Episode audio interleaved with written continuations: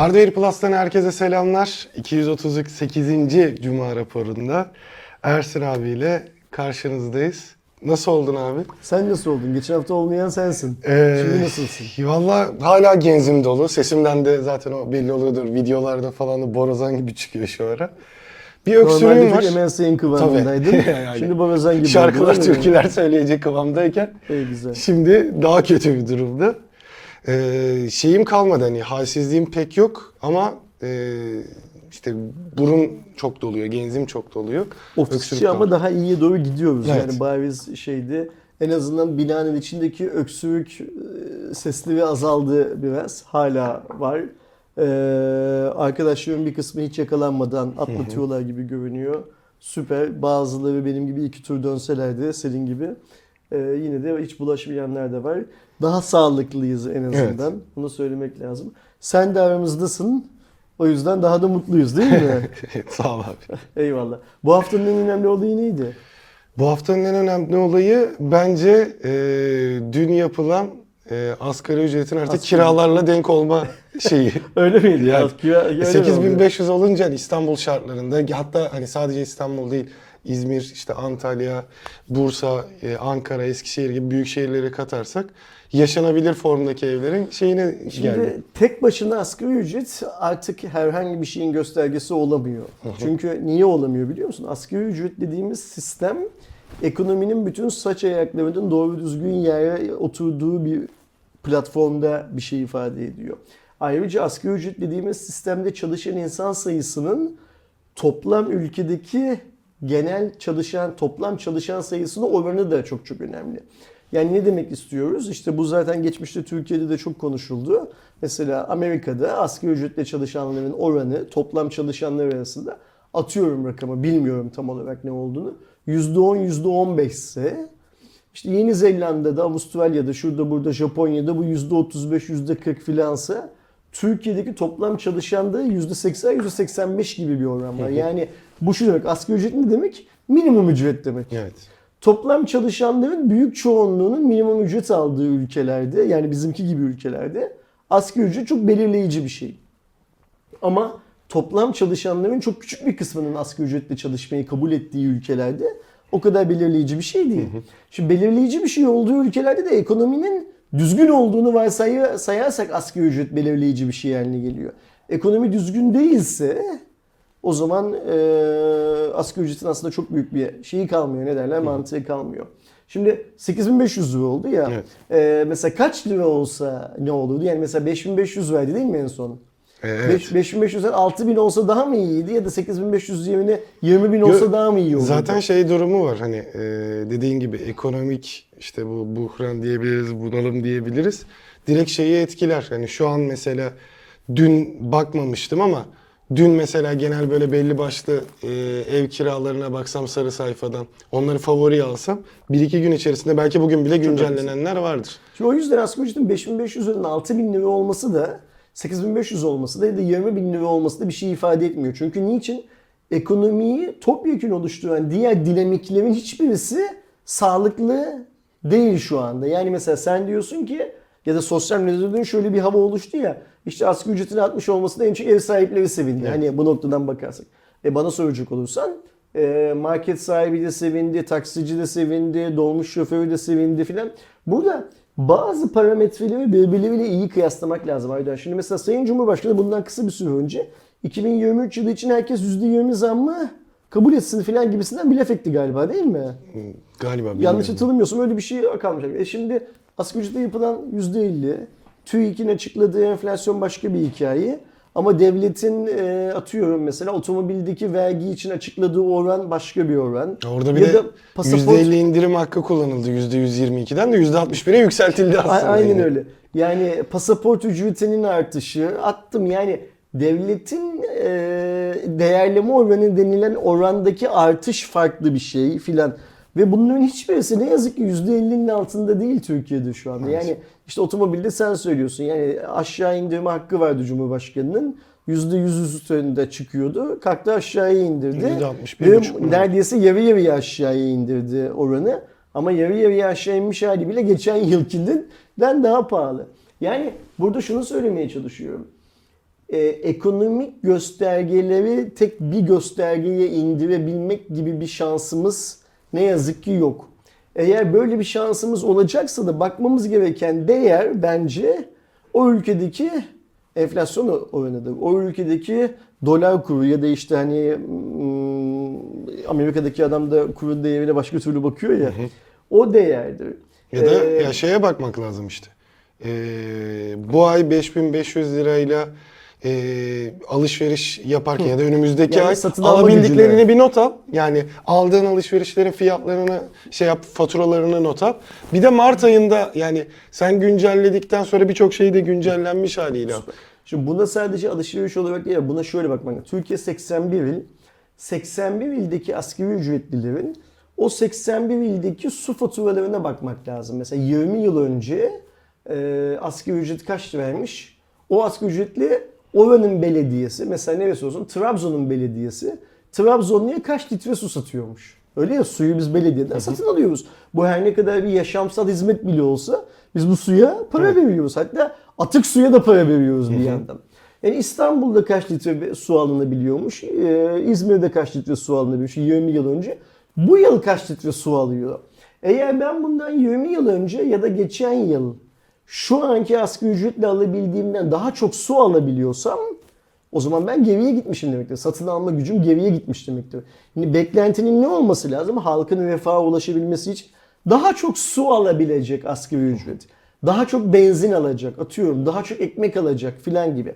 Ve burada parametre olarak kendimize senin söylediğin gibi serbest piyasa ekonomisi içinde bulunan ürünleri de seçebiliriz. Ama kamudan aldığımız hizmetleri de seçebiliriz. Yani mesela şeyi Tabii de seçebiliriz. Biraz önce söylediğim gibi pasaport ücreti kaç liraymış? Ve ben e, 20 yıl önce, 10 yıl önce bir asgari ücretli kaç tane pasaport, kaç tane ehliyet alabiliyormuşum? Bugün kaç tane pasaport, kaç tane ehliyet alıyorum? Ya da atıyorum e, bundan 20 yıl önce İstanbul'da kaç metrekarelik bir evin emlak vergisini ödemeye yetiyormuş asgari ücret?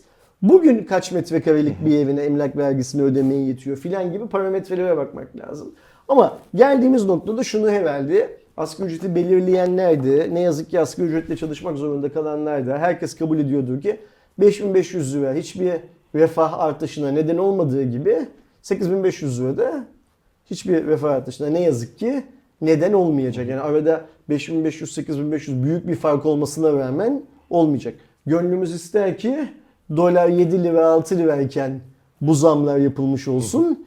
Böylece asgari ücretle çalışan insanların cebine en azından e, alım gücü olarak, TL olarak alım gücü olarak biraz daha fazla para girsin. Şimdi e, bizim çok önemli bir bilim insanımız var, akademisyenimiz var. Selçuk Bey, Selçuk Şirin. Herhalde herkes tanıyordur. Kim olduğunu anlatmaya falan gerek yok. Selçuk Bey, daha doğrusu Vedat Bey, Vedat Bilgin kendisi e, Türkiye Cumhuriyeti Çalışma ve Sosyal Güvenlik Bakanıymış. Ayrıca profesör de doktormuş. Selçuk Bey de profesör profesör doktor New York Üniversitesi'nde. Vedat Bey'in şeyini bilmiyoruz. En azından ben bilmiyorum. Cahilliğimi mazur görsünler. Ee, akademik anlamda ne tarz başarıları var bilmiyorum. Ama benim cahilliğimi şöyle mazur görsünler. Ben Türkiye Cumhuriyeti'nin Vedat Bilgin adında bir Çalışma ve Sosyal Güvenlik Bakanı olduğunu da bilmiyordum. Şu attığı tweetten öğrendim. Hangi tweet? Arkadaşlar burada ekrana versinler o tweet'i. Vedat Bey diyor ki Cumhuriyet tarihinin hem TL hem de dolar bazındaki en yüksek asgari ücreti hayırlı olsun diyor. TL bazındaki dediği işte ilk kez 8500 liraya çıkıyor. E doğru mu bu veri?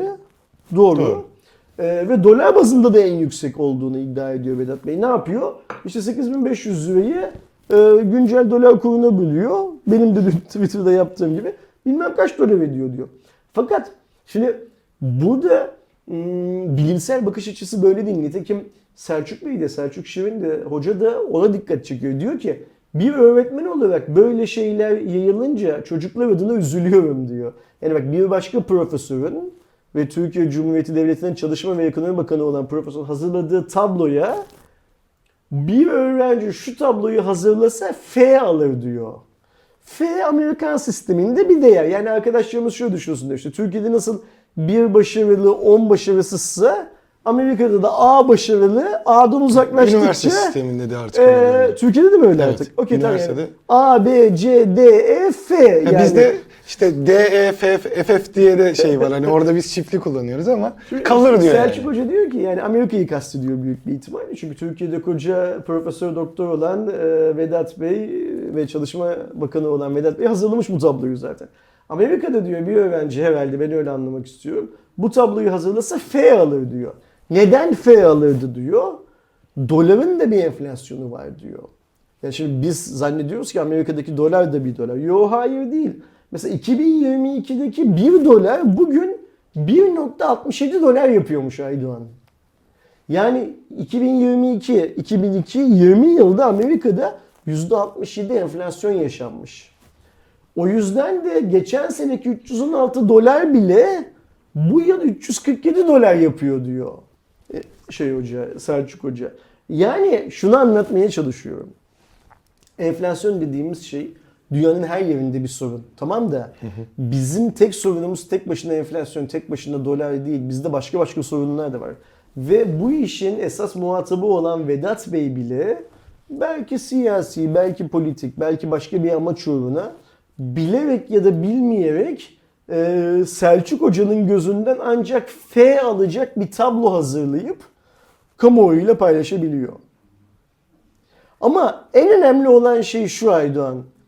Ee, asgari ücret 5500 lira da olsa, 8500 lira da olsa, 20 bin lira da olsa her Türk vatandaşı çok çok iyi biliyor ki asgari ücretle çalışan bir babanın Türkiye'nin 81 ilinde ailesini bugünün şartlarında geçindirebilme imkanı yok. Yok.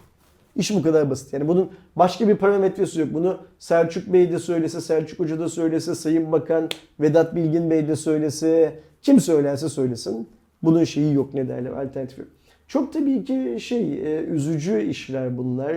E, hep şunu söylüyorum farkında mısın?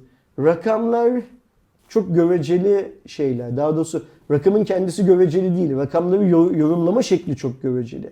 İnsanlara bir tane üç, bir tane bir ver. Birin üçten daha değerli olduğunu sana anlatabilecek insanlar var mutlaka piyasada.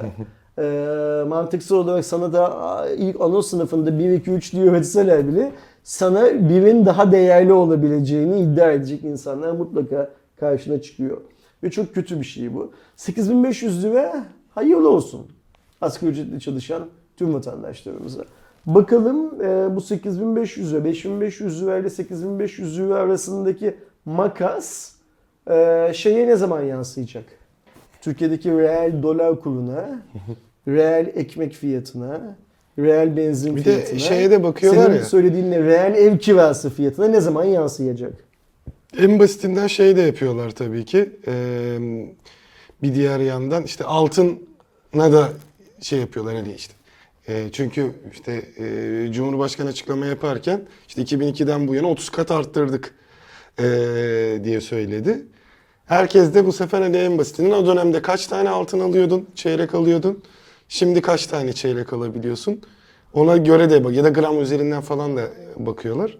Şimdi bence bizim hak ettiğimiz açıklamalar aynen bu senin söylediğin gibi ya da insanların baktığı gibi 30 kat mı artmış Cumhur şey Yani AKP işte iktidar döneminde? 30 diye 30 söylemişti. bir şey. 184'ten Sayın 8500'e geldi. bu hangi yetkili olursa olsun Cumhurbaşkanı ya da bakan çıkıp biz iktidara geldiğimizde asgari ücretli 5 tane cumhuriyet altına alınıyordu. 15 gram altın alınıyordu. Bugün 6 tane cumhuriyet altına alınıp 17 gram altın alınabiliyor diye. Meğer derdimiz böyle takas usulü bir şeyleri şey yapabilmek. Ya da atıyorum yani illa altın olması şart değil. Ben şeye de razıyım. Brent petrolüne, varil petrole bilmem neye filan da razıyım. Ama tabii ki dedik ya rakamlar çok e, yoruma açık şeyler, sistemler. E, herkese hayırlı olsun deyip bu asgari ücret hikayesini kapatalım burada. Ama senin Cuma raporu konularına geçmeden önce ben başka bir şey daha değinmek istiyorum. Bizim Cuma raporunda sol alt köşede bir tane şeyimiz var, rakamımız var. İnsanlar soruyorlar orada sonra, sormakta da haklılar bilmeyenler. Nedir o rakam diye. O rakam bizim anıtsayaç.com'dan aldığımız Türkiye'de e, erkekler tarafından öldürülen ve kayıtlara böyle geçen resmi bildiğimiz kadın cinayetlerinin sayısı. Evet. Mesela biz geçen haftaki Cuma raporunda 378 sayısını şey yapmışız, vermişiz.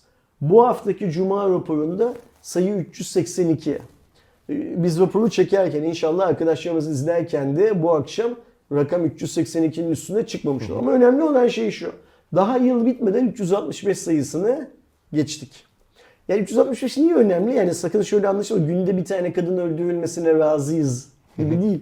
Türkiye'de her gün 2022 yılında bir taneden En az bir fazla kadın kadın. Anladım. öldürüldü. Kimler tarafından? Kendi yakınları tarafından. Kendi yakını olan erkekler tarafından. Muhtemelen başka da kadınlar da var öldürülen ama onlar kayıtlara böyle geçmedikleri için bu listede değiller. İşte Bayram değil, Seyven değil, Ersin bu konuyu niye açtı? Ersin bu konuyu şu yüzden açtı Aydoğan. Senin çektiğin bizim kanalda yayınlanan Kadın Acil Yardım İhbar Uygulaması KADES videosu var. Bu video son 4-5 saattir çok izleniyor Türkiye'de. Ben biliyorsun bizim kanalda hangi videoların izlendiğini falan monitorize ediyorum. Yani ben etmiyorum. YouTube bize böyle bir hak veriyor. Son 24 saatte, son 48 saatte hangi videolarımızın çok izlendiğini söylüyor. Sabah saat 9'dan beri bu senin çektiğin Kadın Acil Yardım İhbar Uygulama videosu 500 kereden fazla izlendi bugün. Ve şu anda biz konuşurken 200 kişiden fazla insan izliyor.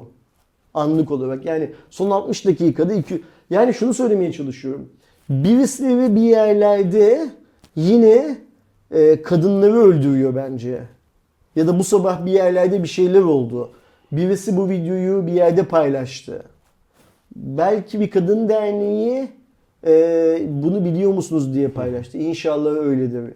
Belki Türkiye'nin herhangi bir yerinde bir kadın yine kocası, eski kocası, oğlu, kardeşi filan tarafından öldürüldüğü için orada yaşayan, o bölgede yaşayan kadınlar ne yapabiliriz diye bu videoyu buldular, izliyorlar ama burada dert ettiğim şey şu. Bu videonun bu kadar çok izlenmesi iyi bir şey değil. Kesinlikle. Bu video daha az izlenmeli. Yani daha az kadının kendini riskli hissettiği zaman ne yapabileceğini öğrenmekle ilgili dertlerinin olması lazım. Bu videonun bu kadar çok izlenmesi e, bu ülke için iyi değil. E, tabii ki bakanlık eliyle, yetkili kurumlar eliyle böyle uygulamaların falan yapılması çok sağlıklı ama gönül ister ki insanların bu tarz uygulamalara İhtiyacı bile ihtiyaçları olmasın. olmasın. Gönül bunu ister. Yani bu şey gibi. Mesela işte yeşil bilmem ne dedektör diye bir uygulama var. Sigara içilen mekanları ihbar ediyorsun. Gönül ister ki insanlar kapalı alanlarda sigara içmesinler. Mekan sahipleri izin vermesin. Sen de şikayet etme filan. Biz burada hep ne söylüyoruz Aydoğan? Kurallar ve uygulama yöntemlerinden bahsediyoruz değil mi? Denetlemeden bahsediyoruz. Yani e, kadının ölmemesini sağlayalım, denetleyelim e, sigara içilmemesini sağlayalım, denetleyelim.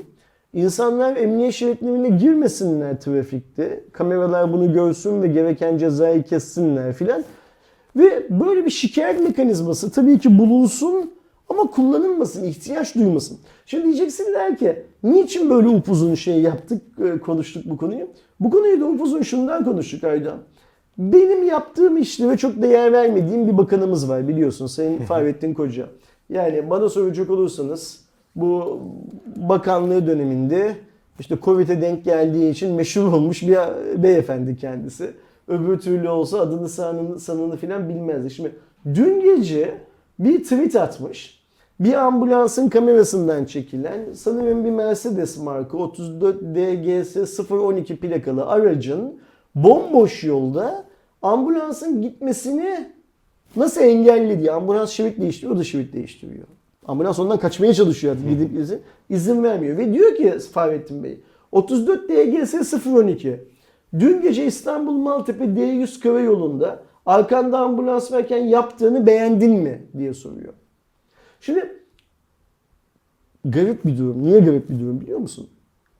Sosyal medyayı bence benim gibi mevcut iktidarın hiç umursamadığı insanlar şikayet platformu olarak kullanıyorlar.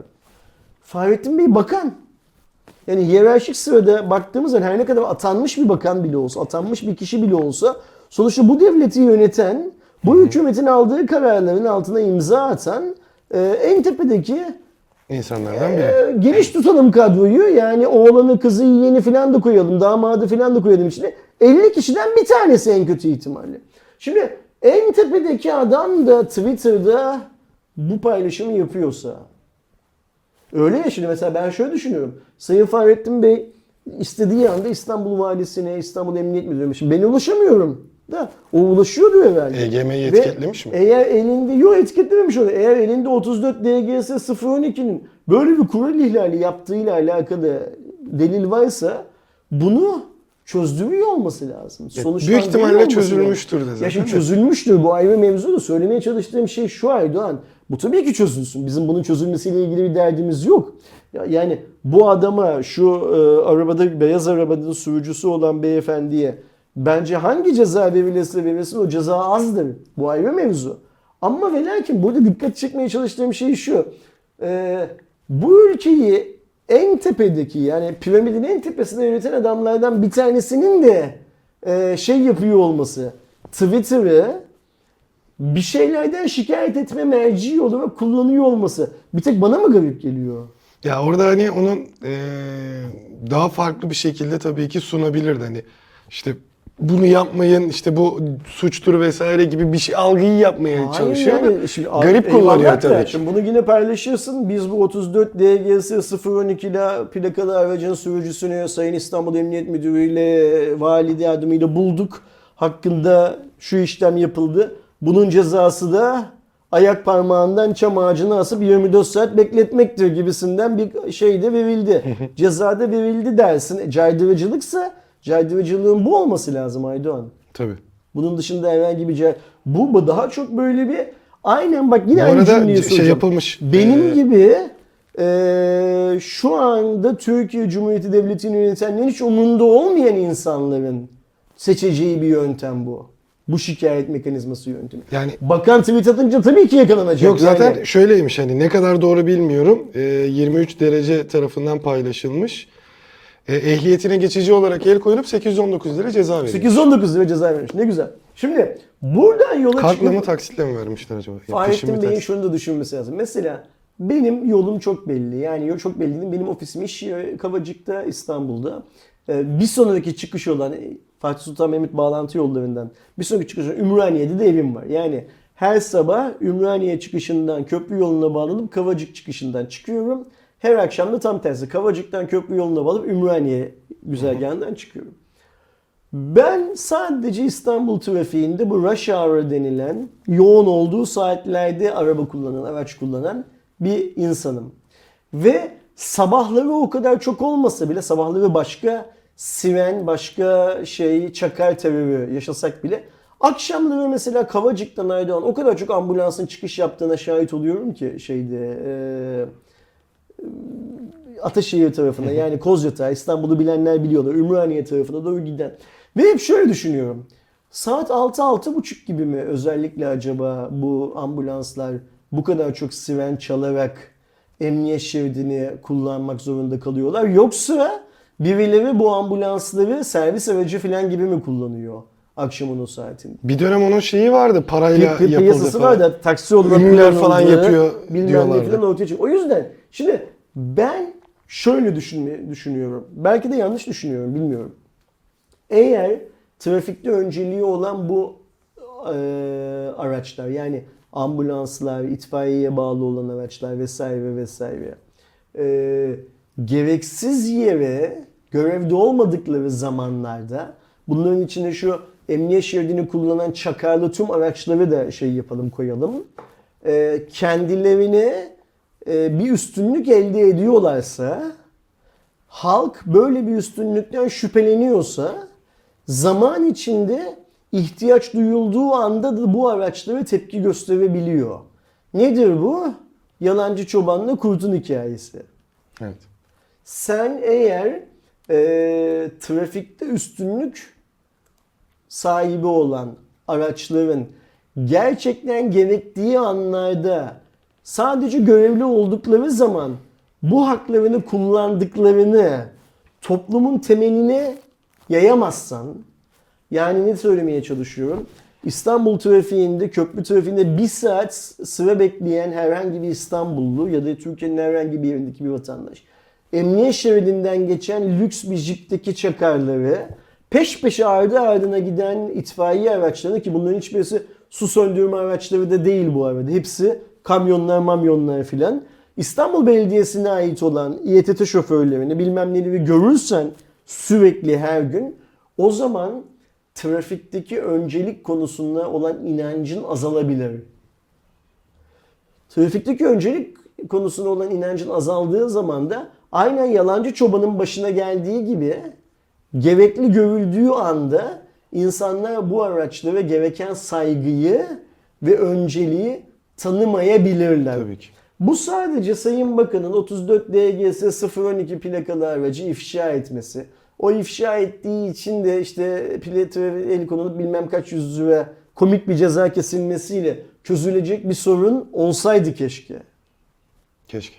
Yani Sayın Bakan tıpkı eee darp edilen meslektaşlarının darp edilmemesi için herhangi bir şey yapamadığı gibi bugüne kadar Sahte çıkanlar. bu konuda o başka çok başka bir çok başka bir de bu konuda da bence yine sadece türbünleri oynamış. Hiç şey değil, somut bir adım yok ortalıkta. Ee, o yüzden bana garip geliyor ama şunu da şunu da daha garip şey yapıyorum. Ne derler buluyorum. Ee, dediğim gibi bu ülkeyi yöneten ilk 50 insandan birisi olan Sayın Bakan'ın herhangi bir işin çözümü için benim gibi kimsenin umurunda olmayan insanların seçtiği bir yöntemi seçmiş olması da e, hani o e, eşitlik duygusu var ya hiç onu aslında şey yapmıyor, yansıtmıyor biliyor musun? Bizimle nasıl dalga geçildiğini şey Tabii. yapıyoruz ne derler. Ben öyle anlıyorum. Hatırlar mısın? Bu hanım kızım muhabbeti söz konusu olduğu zaman herkes ne kadar mütevazi bir bakan bilmem ne filan demişti. Ve ben o günden çok kısa bir süre sonra her hafta düzenli, her gün düzenli açıklamalar yaparken ya bu, bu beyefendinin yaptığı açıklamalar bana samimi gelmiyor. Evet hatırlıyorum. Burada başka bir şey oynanıyor, e, oyun oynanıyor gibime geliyor. Ee, sadece Covid'den e, şey kasma gibi, prim kasma gibi bir durum söz konusu gibisinden laflar etmeye başlamıştım. Gördüğümüz noktada da ne yazık ki sanki haklıymışıma şey yapıyor, iş döndürüyor beni. Yine çok uzun tuttum Aydoğan seni buralarda. Ee, senin Cuma raporu konularına gelmeden önce ben şey yapmış oldum. Böyle eteğimdekileri dökmüş oldum. Şeylere de e, ya bu te- teknoloji kanalı değil mi niye bunları konuşuyorsunuz filan diyenlere de böylece yem attık. Yazsınlar ki hemen banlayayım onları da e, şeyden temizleyelim. Ama Biz- bu sefer şey olmuyor mu şimdi? Ee, Provoke mi ediyorum onları? Yok provoke etmekten ziyade bu sefer e, ban olma süreleri o zaman bir haftalık olur onların. Aa yok Senin- hayır. Ee, e, yalnız değişti mi? Şöyle bir şey var. Son iki yıldır eskiden haklısın. Ee, yılbaşlarında tüm banlananları açıyordum. Son iki yıldır açmıyorum. Ha, yani okey. 2020'den 2021'e Pandemiden geçtiğimiz beri. yılda açmadım. 2021'den 2022'ye geçerken de açmadım. Bu yıl da açmayacağım. Banlanan banlanmış olarak kalacak. Ha bu şey demek değil bir genel af bir, bir gün gelir mi gelmez mi konusunda değil ama çünkü şunu gördüm haklısın yani bu hatırlattığında. Ee, banladığımız adamların bazıları banları açılır açılmaz. Ama bir hafta önce banlamışsın ama bir yıl önce banladın. Gelip yine aynı küfür etmeye devam ediyorlar. Aynı saçmalığı söylemeye devam ediyorlar. Ben şöyle düşündüm Aydoğan. Ee, bizim bu arkadaşlara ihtiyacımız yok. Yani bu arkadaşlardan kastım sadece burası teknoloji kanalı mı diye soranlar değil. Başka tarzda yanlış bilgileri yazıp e, insanların kafasını bulandırmaya çalışan, başka türlü mahalle baskısı oluşturmaya çalışan insanlara bizim Hardware Plus olarak ihtiyacımız yok. Onlar bizi izlemesinler. Şurada köşeyi dönsünler ileride başka bir kanal var. O kanalı izlesinler onlar. Birbirleriyle çok güzel anlaşırlar orada. Köşeyi dönenlerin hepsi o tarafta zaten. Oradan devam etsinler. Yani açmıyorum. Anladım. Okey. Ben de bilmiyordum bunu. Ya da unutmuşum diyeyim. Ee, Cuma raporuna geçtiğimizde ise ilk konu aslında yine global çapta bir gizlilik e, sorunu olduğunu söyleyebiliriz. Biliyorsunuz hani Türkiye'de de faaliyette olan e, Anker diye bir firma var. E, daha öncesi özellikle powerbank vesaire yani aslında telefon aksesuarlarıyla e, çok fazla dikkat çekiyordu ama tabii ki örneğin Soundcore diye e, ses sistemleri var, EUFI diye kamera sistemleri var. Gerçekten büyümüş, gelişmiş bir firma. Ancak son birkaç haftadır özellikle e, Amerika'da ve Avrupa'da çok tartışılmaya başlandı. Bir tane yazılım geliştirici kendi satın aldığı EUFI markalı kameralı e, akıllı zil sisteminde e, şeylerine baktığında, yazılım kodlarına baktığında normalde EUFI ve yani EUFI ailesindeki kamera ve işte kapı zili gibi sistemlerin e, dataları e, lokal olarak tuttu. Herhangi bir şekilde e, cloud sistemine bir veri göndermediği iddia ediliyordu. EUFI tarafından da aldığınızda da aldığınız kitapçıkta da sitesinde de bu bilgiler vardı. E, fark eden kişi paylaştı ki bu veriler aslında cloud'a gidiyormuş. Gidebilir hani belki bu e, bazı önlemler için falan yapılıyordur diyeceksiniz ama şöyle bir sıkıntı var. E, bulut sistemine ya da Anker'in sistemlerine giden görüntülerde encrypted dediğimiz e, herhangi bir şekilde güvenlik de yok. Açık bir şekilde verilerin gittiği ortaya çıktı. Daha sonrasında bu kodu araştırılmaya başlanınca aslında sizin evinizdeki, ofisinizdeki e, kapıda ya da evde bulunan IP kamera sistemleri eğer EUFI ise oraya erişen birinin VLC gibi bir medya player üzerinden canlı yayınla takip edebildiği de ortaya çıkmış oldu ve bu bir anda büyük infiali yarattı. İlk başta Ankara açıklama yapmamıştı. Sonrasında e, bununla alakalı özür mahiyetinde açıklamaları oldu ve sonrasında sitesindeki vesaire bazı keskin ibarelerde yumuşatıldı buna önlem olarak. Şu anda da e, net bir çözümle alakalı da bir durum yok. Yani iOS uygulamaları güncellendi. Bir iki adım attı tabii ki Anker ve EUFI kanadı ama e, böyle de çok ciddi bir güvenlik açığı ortaya çıktı. Şimdi Anker benim gözümde çok güvenilir e, bir çevre birimleri üreticisi. Yeni bir şirket değil. Yıllardan beri çok güvendiğim. Nelerine hep çok güvenmişimdir. İşte bu şarj kablolarına, şarj cihazlarına e, vesaire vesaire. Bundan yakın bir zaman önce de herhalde 2 yıl 3 yıl önce de Türkiye'de bir ülke müdürü olduğunu öğrendiğim, tanıştığım Cem Bey ile bir marka. Kendisine de söyledim. Benim hani sevdiğim Türkiye'de de bu kadar uzun zamandan beri bulunduğunu da bilmediğim yani şey anlamında bir ofis olarak Türkiye'de bulunduğunu da bilmediğim filan bir marka. Ee, bana soracak olursan ee, işte biz şu anda Ankevi kulaklıklarıyla elektrik süpürgeleriyle senin bu söylediğin kapı zilleri, güvenlik şey çözümleriyle filan filan konuşuyoruz ama bence Anker e, işte kablo üreten, e, çoğaltıcılar üreten filan filan ve Benim hatta da ilk aldığım daha Türkiye'de yokken 10.000 miliamperlik powerbank Anker'de. power Hala bank, da şarj cihazı filan üreten ve bunların da iyilerini üreten bir marka. Ama geldiğimiz noktada bugünün dünyasında görüyoruz ki şimdi mesela Anker bir ara Türkiye'de en çok e, elektrikli robot dediğimiz bu süpürgeleri satan markalardan bir tanesi. Xiaomi piyasaya girmeden önce benim bildiğim ya da tüm Türkiye olmasıyla belli segmentlerde yani atıyorum mesela Teknosa'da en çok satanlardan filan birisi. İşte kulaklıkları son zamanlarda e, hani bu hmm, Çinli üreticilerle işte Philips, Sony bilmem ne filan gibi daha üst segment e, var ya o iki segment arasında üst segmente daha yakın olarak kabul edilenmeye başlanılan bir marka. Tüm dünyada sadece Türkiye'de değil. Kablolu, kablosuz, işte e, kulak içi, e, kulak üstü fark etmez tüm kulaklıklarında ya da Bluetooth hoparlörlerinde şurada burada filan çok atılım yapan bir marka. Ama bu konuştuğumuz güvenlik sorunu çok farklı bir güvenlik sorunu. Birincisi e, bana ait olan veriyi depoladığını Anker'in bana söylemediğini öğreniyoruz. İkincisi bu veriyi benden habersiz depolayıp kendi sunucularına transfer ettiğini öğreniyoruz. Üçüncüsü de bu transfer aşamasında hiçbir güvenlik önlemi almadığı. Yani o aşamada başka birilerinin bu veriye bana ait olan Anker'in benden izinsiz bir şekilde aldığı veriye başka birilerinin kolayca erişebildiğini öğreniyoruz. Şimdi Türkiye'de KVKK, Avrupa'nın genelinde GDPR, diye, işte dünyanın neredeyse tamamında farklı farklı isimlerdeki bu kişisel verileri koruma uygulamalarının tamamına Her noktada aykırı uygulamalar bunlar. Ve bunu yapan bir şirket e, nelevi nelevi daha yapabilir. Yani Evet. nelevi neleviden kastım şu.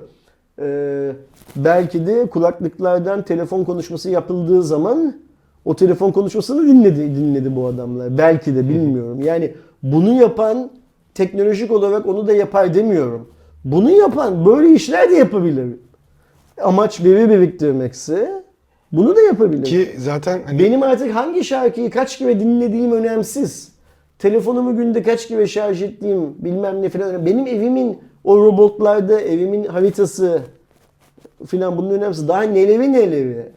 Ya zaten hani genelde bu teknolojiler gelişirken e, birçok farklı dizi ve filmde gördüğümüz e, şeylerin farklı farklı böyle hata açık ya da bilinçli olarak ortaya çıktığını görüyoruz. Dediğin gibi yani şu an e, ben de sağ olsun işte mesela e, Tekno yeni lansmanı için ürün hediyesi gönderdiğinde ben de evdeki e, kedimiz ve köpeğimizi kontrol edebilmek için biz evde değilken ne yapıyorlar, ne ediyorlar, bir sıkıntı var mı diye işte bir tane kamera sistemini Kamera. kurdum.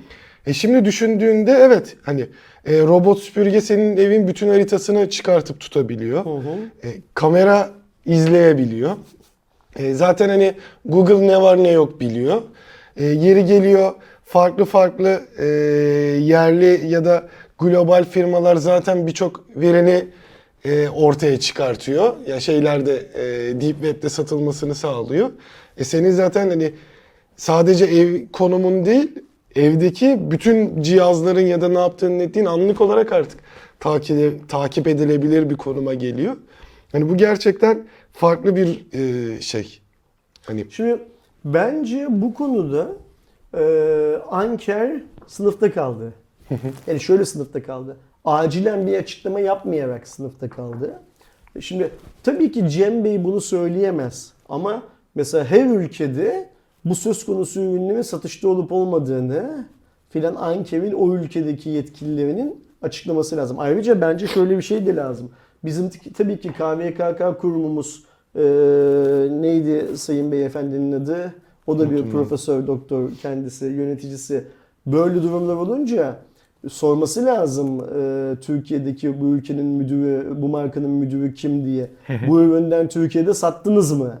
Çünkü Faruk sat- bilir. Faruk Bey. Ya Faruk Bey'in böyle dertleri yok. Onun başka dertleri var. Onun o koltuğa daha çok sahiplenmeye hep söylüyorum ya e, BBD, BBDK dedim pardon BTK, KVKK filan ne yazık ki Türk halkının iyiliğini düşünerek çalışan, aksiyon alan kurumlar olmaktan çok uzaklar şu halleriyle.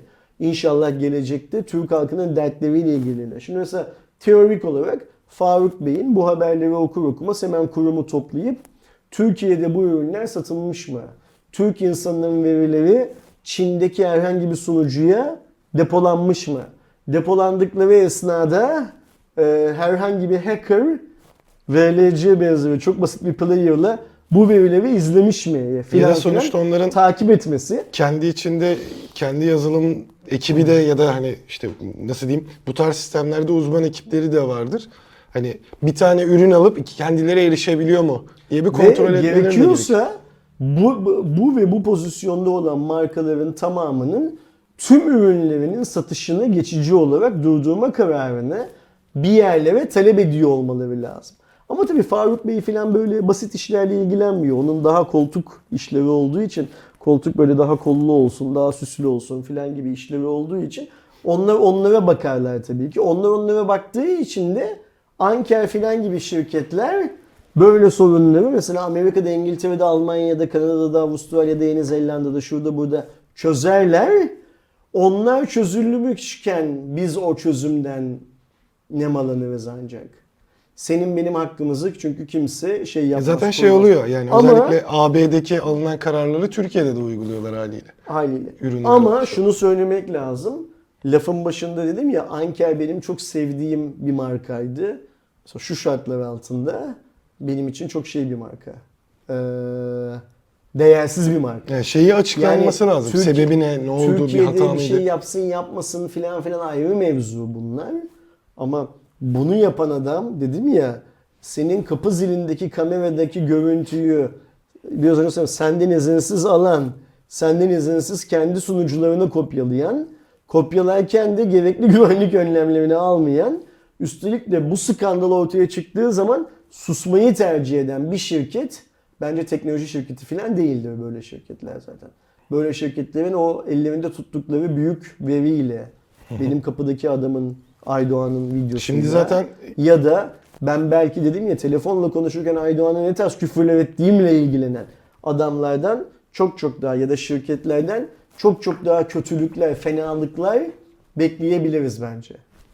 Tabii ki yani zaten şu anda da e, en çok şey işte uygulamalar güncellikten sonra daha önce normalde yer almayan şey detayları eklenmiş. Örneğin e, görselli bildirimler açılırsa fotoğraf ve yüz tanıma verilerinin geçici olarak e, bulut servisinde e, yedeklenebileceği bilgileri böyle ufak Yasak. tefek düzeltmeler eklenmiş yani şeylere. Yasak. Yedekleyemezsin. E bir de Yani burada şu önemli olan şey şu Aydoğan bak şimdi. Bu kapı zilini ben aldım kapıma taktım ve dedim ki bu kapı zilinin kamerasındaki görüntüyü yedekleyin. Kapıya sen geldin ve veri senin verin benim verim değil. Yani Anker'in benimle yaptığı anlaşma gizlilik sözleşmesi seni bağlamıyor. Evet.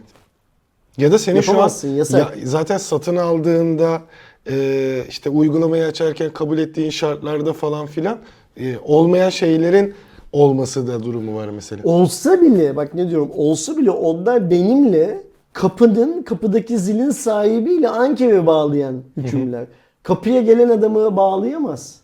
Doğru. postacıyı, misafiri, hırsızı, şunu bunu falan hiç kimseyi bağlayamaz.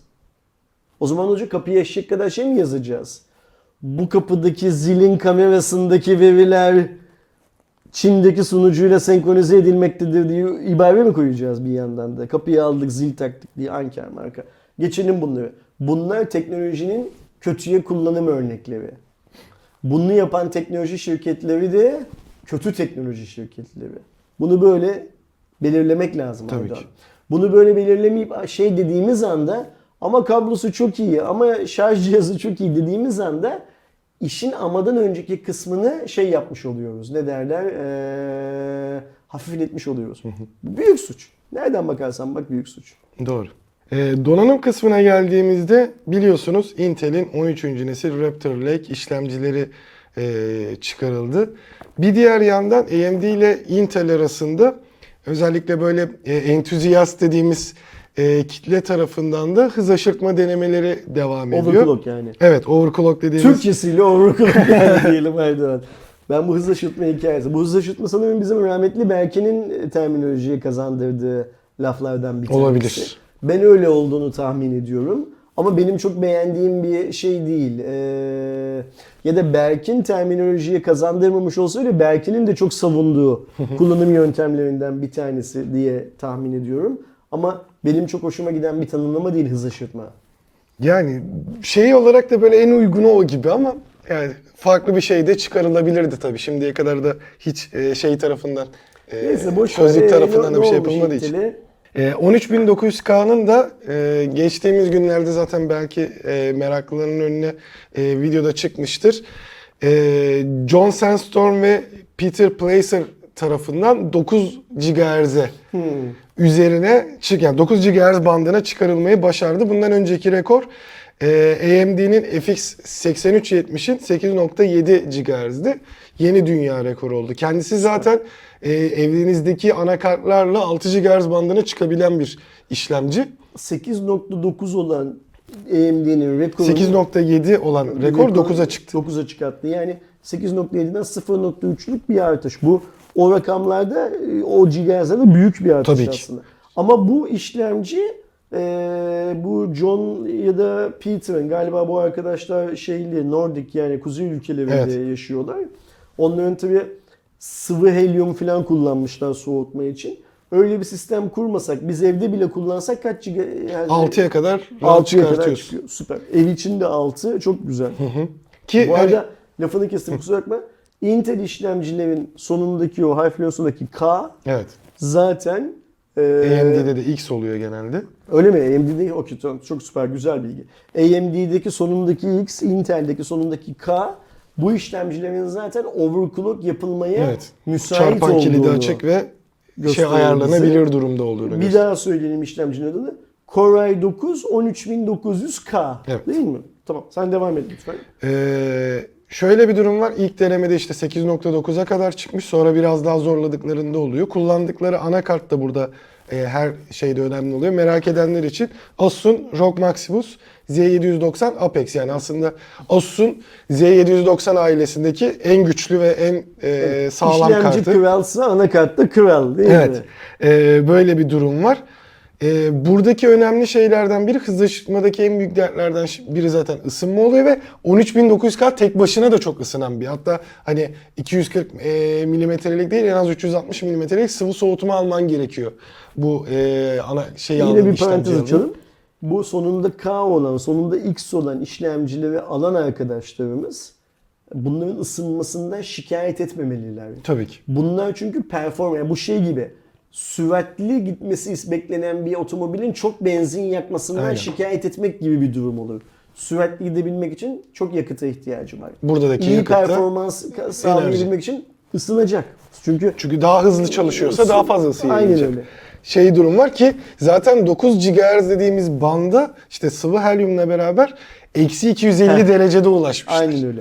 Yani eğer siz evinizde eğer bu işlemciyi kullanıyorsunuz ve eksi 250 derecelik bir soğukluğu doğrudan bu işlemciye uygulayabiliyorsunuz. O da ne demek? Odayı büyük bir ihtimalle eksi 400, eksi 350 falan yapman lazım yani oradaki şeyin buna e, tekrar düşmesi için. Siz de bu 9 GHz'lere yaklaşırsınız belki. Yani hani tabii ki bunlar işin birazcık daha işte şov tarafı ama bir diğer yandan hani artık günümüzdeki bu işlemci dediğimiz şeyleri ki sadece işte Intel AMD değil hani bir diğer yandan Qualcomm'un Mediatek'in yaptığı yani akıllı diyebileceğimiz bütün cihazlarda bulunan artık bu chipsetlerin ne kadar güçlendiğini de gösteren bir şey ki klasik yıllardır söylenen şey var. Hani e, cebimizdeki telefonların e, işte Apollo 11'de kullanılan şeylerde çok çok daha iyi olması durumu.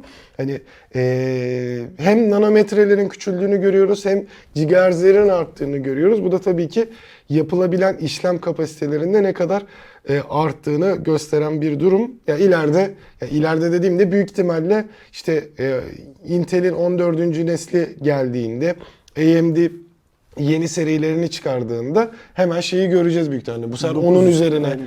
çıktıklarını Şunu falan göreceğiz.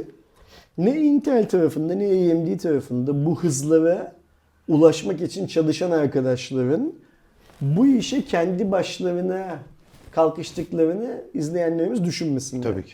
Bu arkadaşları hep işte mesela şimdi burada Asus'un adını anıyoruz, Intel'in adını anıyoruz. Öyle ya da böyle yani şunu söylemek istemiyorum. Kim söyledi işte Asus ya da Intel vermiştir parayı bilmem ne filan değil. Yo, direkt sponsor oluyorlar zaten. Yok yok olurlar da ama oradaki esas amaç şudur şey anlamında. Zaten Intel bu işlemcinin teorik olarak bu hıza çıkabileceğini üretime geçmeden önce tahmin ediyor. Üretir üretmez kendisi stres testlerinde hangi verilere ulaştığını falan çok çok iyi biliyor zaten. Yani burada şunu söylemeye çalışıyorum. Bu arkadaşlar 8.8'e ulaştıkları zaman da hız olarak Intel bunları demiştir ki biraz daha zorlayın. Bunun gideri var. Yani Intel zaten biliyor ne açıklayacağını. Tabii canım, kaç Şey olarak. tane şey zaten işlemci patlatmıştır onları yani. Hah, aynen öyle. Yani bu şey değil. Bir garajda birinin evinin odasında bilmem nerede falan yapılan bir ölçüm. Önceden Bu öyleydi. Daha sonrasında senin bu dediğine döndü. bildiğimiz e, laboratuvar ortamına benzer ortamlarda Ki e, en son işte e, AMD'nin 7000 serisi e, işlemcileri şey olduğunda lanse edildiğinde Amerika'daki lansmanda ayrı bir böyle otel odası gibi bir yerde zaten yine orada hız aşırtma şeyleri yapılıyordu. Hani e, gösterisi Ve yapılıyordu. Bunun bu kadar kontrollü yapılıyor olması da kötü bir şey değil aynı zamanda. Çünkü biz eninde sonunda tüm markaların AMD olsun Intel olsun bu hızları sizin oturma odanızdaki bilgisayara ve sizin kendi odanızdaki bilgisayara da getirmek üzere ya da evet. aynen öyle yani çok zor ama şu anda bu laptoplarımıza getirmek için de uğraşacaklarının şeyi bu göstergesi bu. Ee, teknolojinin hangi hızla ilerlediğini toplumun tüm katmanlarını anlatabilme çabası bunlar. Evet. Intel'in ve AMD'nin. Çok faydalı işler bunlar. Ve senin söylediğin gibi biz hemen AMD'den bunun karşılığını bir sonraki nesilde göreceğiz büyük Evet. bir ihtimalle. Çünkü görmezsek iş durmuş demektir. Göreceğiz. iPhone kısmına geldiğimizde e, piyasada da şu an zor bulunan iPhone 14 Pro ve Pro Max'te yani Pro versiyonlarına baktığımızda cihaz açıldığında yanıp sönen e, yatay çizgiler ortaya çıkmaya başladı. Bunlar çok fazla özellikle sosyal medyada büyük ihtimalle sizin de karşınıza gelmiştir. E, bununla alakalı bir durum var. E, söylenenlere göre bu durum ya da Apple tarafından Apple desteğin vesaire söylediğine göre donanımsal değil iOS 16'dan kaynaklı bir e, sorun olduğu söyleniyor ki iOS 16.2 geldikten sonra birçok insan da bu olay daha çok sıklaştı demeye başladı. E, bunun için geçici çözüm olarak e, her zaman açık ekranı ya da Apple'ın deyimiyle hep açık ekranı e, kapatmanız sorunun azalmasına yol açabiliyormuş. Ama büyük ihtimalle yeni bir güncellemenin gelmesini beklemeniz gerekiyor. Bir diğer yandan tabii ki e, Reddit'te vesaire konuşulan durumlarda yo bu yazılımsal değil OLED panelden kaynaklı sorun e, olduğunu da e, söyleyen çok insan var. Şimdi burada eğer Hatta şeyi de vermişler yani. E, şimdi tabii ki Apple iPhone 14 Pro için farklı farklı markalardan da yani 2-3 tedarikçisi var. E, panel alıyor. alıyor. E, Reddit'teki iddiaya göre LG olan panellerde yaşanan bir sorunmuş bu. Şimdi burada sorun ne olursa olsun kullanıcı hatası noktasına bağlanmadığı sürece biz bu sorunu dert etmeyiz çok fazla. Eğer bu döndürüp işi Samsung Türkiye'nin yaptığı gibi ot olmuş kullanıcı hatası, bok olmuş kullanıcı hatasına bağlarsa yapın o zaman bu bizim derdimiz haline alır. Şimdi bu haberlerde ben bu haberi hafta içinden beri takip ediyorum. Benim gördüğüm kadarıyla eee, Batı dünyasında servise giden tüm cihazları Apple sorunsuz değiştirmiş. Öyle anlıyorum yazılanlardan. Yani ya şeyi değiştirmiş, ekranı değiştirmiş ya cihazı olduğu gibi değiştirmiş şey anlamında. Yani Apple eee, iPhone isimli ürününde yaşanan sorunu çözmüş.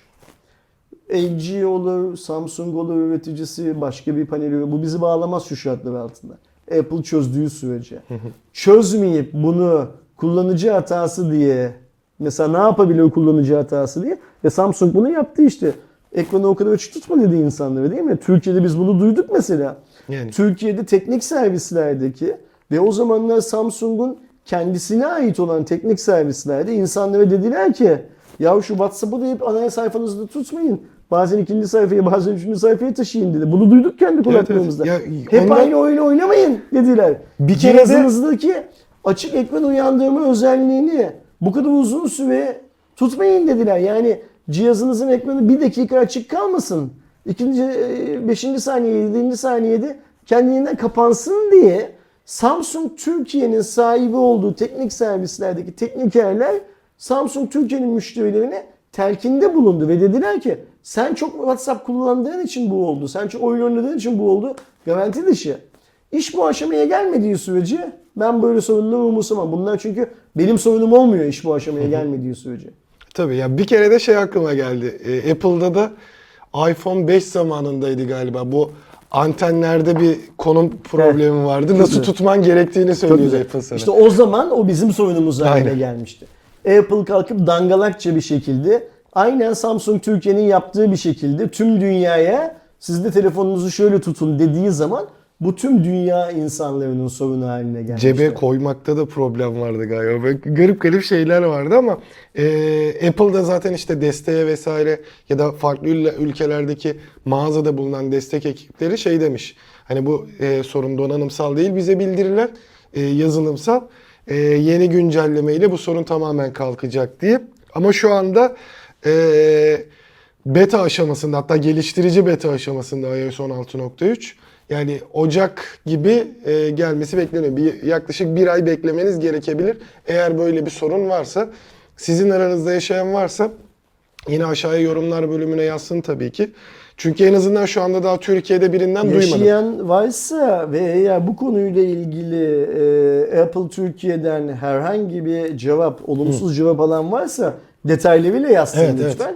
O zaman çünkü sorun bizim sorun dedim ya şu anda bizim sorunumuz değil. Bizim sorunumuz olacak. Olursa o zaman konuyla ilgili bakış açımızı da değiştirelim. Kesinlikle. Cümbür, cümbür cemaat daha farklı bir şekilde şey yapalım. Ne derler? Ee, bakalım olaya.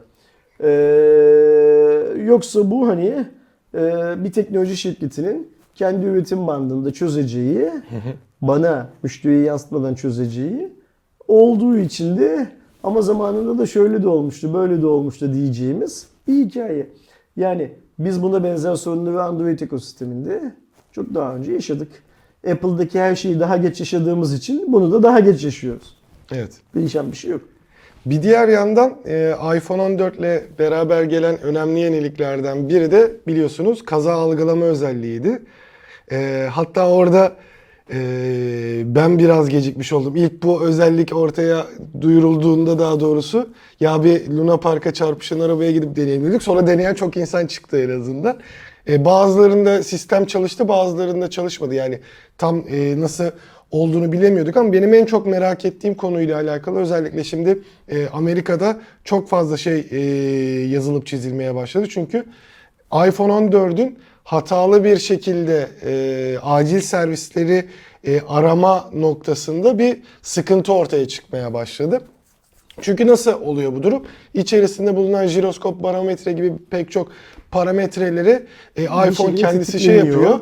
E, ve bir sıkıntı olduğunu e, sezdiği anda aslında bir onay için bekliyor yani. Daha doğrusu olmadığını senin onaylaman gerekiyor sistemde. Sen belli bir sürede e, ben iyiyim vesaire diyor orada e, telefona şey yapmazsan telefon otomatik olarak 911'i e, arayarak şey yapıyor. E, Ve- konum vesaire bildirerek veriyor. Özellikle Amerika'da 10 saniyeymiş bu süre bu arada. 911 ve benzeri hatları gereksiz yere aramanın cezası çok büyük. Evet. Ve bu konuyla ilgili yaş sınırı olmadan e, her yıl bir yığın ceza kesiliyor. Mesela biz bu hafta Türkiye'de de sim kart takılı olmayan bir telefondan e, acil servisi, acil numaralara yapılan aramalarla ilgili bir haber gördük. Anladığım kadarıyla Güneydoğu Anadolu bölgesinde yaşayan bir hanımefendi bazı günler günde 300 kere falan şey yapmış, aramalar yapmış. Çünkü şey ilgili kurum bu hanımefendiyle yapılan telefon görüşmelerinin bir kısmının ses kayıtlarını falan da yayınladı. En sonunda tabii ki Türkiye'ye kayıtlı olmayan ve içine sim kart takılmayan bir telefondan arama yaptığı için ve benim ben o iki tane kayıt dinledim. Gördüğüm kadarıyla kadıncağızın canı sıkkın. Kendine şey arıyor, e, eğlence arıyor. Mesela ne haber, iyi misin falan diyor çünkü. Yani karşısındaki insan ya siz bugün 15. kez arıyorsunuz deyince özledin mi beni, ne haber, iyi misin bilmem ne falan yapıyor. Ee, yani dünyanın her yerinde e, bu servislere yapılan aramalar, var, evet. gereksiz aramalar, gerekli olan bir insanın ihtiyaç anındaki hizmet alamamasını sağlayabileceği için, hizmet alamamasına neden olabileceği için çok önemli zaman kayıpları olarak değerlendiriliyor. Ee, Apple'ın da böyle bir hikaye yüzünden e, eğer cezalandırılması gerekiyorsa cezalandırıldığını duymaktan ben çok büyük keyif alırım. Zaten bir hemen e, yamada şey yapılmış ki bu durumun e, birçok cihazda olması gayet normal. Yani sonuçta bazen öyle bir durum olur ki birçok böyle parametre gerçekten o duruma denk gelir ve sallıyorum işte sen cebinden düşürmüş olursun şey olur ya da e, sen gerçekten ani bir fren yaparsın mesela o sırada. Hani kaza olmaz sen son anda fark edersin durumu. Dalmışsındır bir şey olmuştur. Telefon koltuğunun altına düşmüştür ve senin ulaşana kadar o aramayı yapar. Böyle durumlar tabii ki gerçekleşebilir. Ama e, bu tarz durumların da e, daha stabil olması tabii ki gerekiyor. Yani burada ortaya çıkan şey şu. Demek ki bu özellik yeterince test edilmeden ürün haline getirilmiş. Ee, ya da kullanımı serbest bırakılmış. E burada bir mağduriyet doğuyorsa, mağduriyetten kastım e, o servislerin meşguliyeti ya da onlar meşgul edilirken ihtiyaç servise ihtiyaç duyan birisinin hayati tehlikesi filan anlamında bir mağduriyet söz konusuysa ya da böyle bir mağduriyete e, neden olabilme ihtimali de bir ceza konusuysa o zaman Apple hakkında soruşturma açılacak ve Apple'a ceza verilecek demektir. Benim anlayışım da bu budur. İnşallah biz yakın zamanda Cuma raporunda Amerikan devleti Apple'a şeyi gönderdi. Onlar ticket diyorlar ya bu ceza makbuzunu. Ceza makbuzunu gönderdiği görürüz. Ve o zaman şeyi de görürüz tabii ki. Apple dünyanın her yerinde e, şey yaptığı cezaları, kendisine kesilen cezaları ödememe yöntemini seçiyor. Seçen şirketlerden bir tanesi Google'la birlikte. Bakalım Amerika'da ödememeye gücü yetiyor mu yetmiyor mu? Yani zaten yani bu ceza sistemi nasıl olabilir? Ee, önlenene kadar yani tamamen bitene kadar her hatalı e, giden şeyin mesela direkt Apple'a gönderilmesi şeklinde olabilir. Türkiye'ye döndüğümüzde yani bir seneyi geçti yanlış hatırlamıyorsam ilk bu haberi konuştuğumuz. Tesla'nın Türkiye'de resmi olarak açılıp en başta e, sevgili Emir olmak üzere e, birkaç tane çalışanının da resmen göreve başladığı e, konusunda durum vardı. İş ilanı açmışlardı. Onu konuştuk. İşte bu Beşiktaş denilen yerin büyük bir ihtimalle zorlu AVM olacağını Evet. söyledik. E, Ama- şeyde hmm, Bolu'da Supercharger kurulumu da yaptılar. Daha aktif değil halen. Ama o noktadan sonra hayatımıza TOG girdi. Ve şansa bakın ki TOG'un da ortaklarından birisi Vestel olduğu için onlar da kendilerini eylem noktası olarak Zorlu'yu belirlediler aslında İstanbul'da. Ve biz şu anda öğreniyoruz ki yine bu yeni açılan iş ilanlarından biri. Sen devam et haberini ver. Ee, şimdi de yeni iş ilanlarının açıldığını görüyoruz ki zaten e, örneğin mesela bu süper şarjıların aktif olması için 2023 gösteriliyordu e, birçok noktada. Şimdi de e, açılan şeylerle beraber hmm, ne diyorlar ona? İş ilanlarıyla. İş ilanlarıyla beraber tekrar bir hareketlilik var. Çünkü yaklaşık dediğimiz gibi bir yıldır şey yoktu. Hani gelecek mi gelmeyecek mi şirket kuruldu. O süreçte işte se- servislerin falan filan da bakıldığı yakın zamanda artık resmi satışa başlayacağı konuşuluyordu. Bir anda sessizliğe bölünmüştü. Ama şimdi e, tekrar e, bu sistemin açılmasıyla, iş ilanlarının açılmasıyla beraber bir hareketlilik var Tesla Ve tarafından. yeni iş ilanlarında da çalışma noktası o Beşiktaş bölgesi Evet. olarak gösteriliyor. Yani o açılacak olan Beşiktaş yer gibi. bölgesi olunca bizim aklımıza şu anda da Zorlu'dan başka bir yer gelmiyor benim adım aklıma. Bilmiyorum senin aklına geliyor mu? Yani ya da an şey izleyenlerimizin aklına geliyor mu? Beşiktaş'ta bir Tesla mağazası ya da Tesla iletişim noktası kurulacaksa Beşiktaş bölgesinde sanki en mantıklı Yani yer. İlanlarda bu arada 4 pozisyon olduğunu da söyleyelim. Otomotiv mekanikeri teknisyeni, servis danışmanı, parça danışmanı, Tesla danışmanı. Ve e, zorlu olursa TOG'la Tesla'nın zorludan başlayarak bir rekabete gireceklerini söylemek Yani. herhalde şey olmaz. e, ne derler? Çok garip olmaz. Çünkü bana Kesinlikle. soracak olursan e, henüz TOG'un böyle bir açıklaması yok. TOG çünkü hiçbir şeyi açıklamadığı için büyük bir ihtimalle İstanbul'daki otomobil teslim noktası da zorlu olacak. Yani İstanbul'un otomobil alanları da diyecekler ki şu gün şu saatte e, muhtardan ikametgahını, savcılıktan temiz kağıdını al gel e, Zorlu'da sıraya gir sana arabanı vereceğiz diyecekler büyük bir ihtimalle. E, Tesla da diyecek ki satışa geçerse e, şu gün gelirseniz Zorlu'daki mağazamıza arkadaşlarımız size yardımcı olacaklar. Muhtardan ikametgah, savcılıktan temiz kağıdı almanıza gerek yok diyecek Yani. büyük bir ihtimalle onlar da. Bu arada birçok şeyi de e, ilk ilanları gerçi seviyeye göre ayarlıyorlar anladığım kadarıyla. Şimdi sitesinden direkt bakabiliyorsunuz.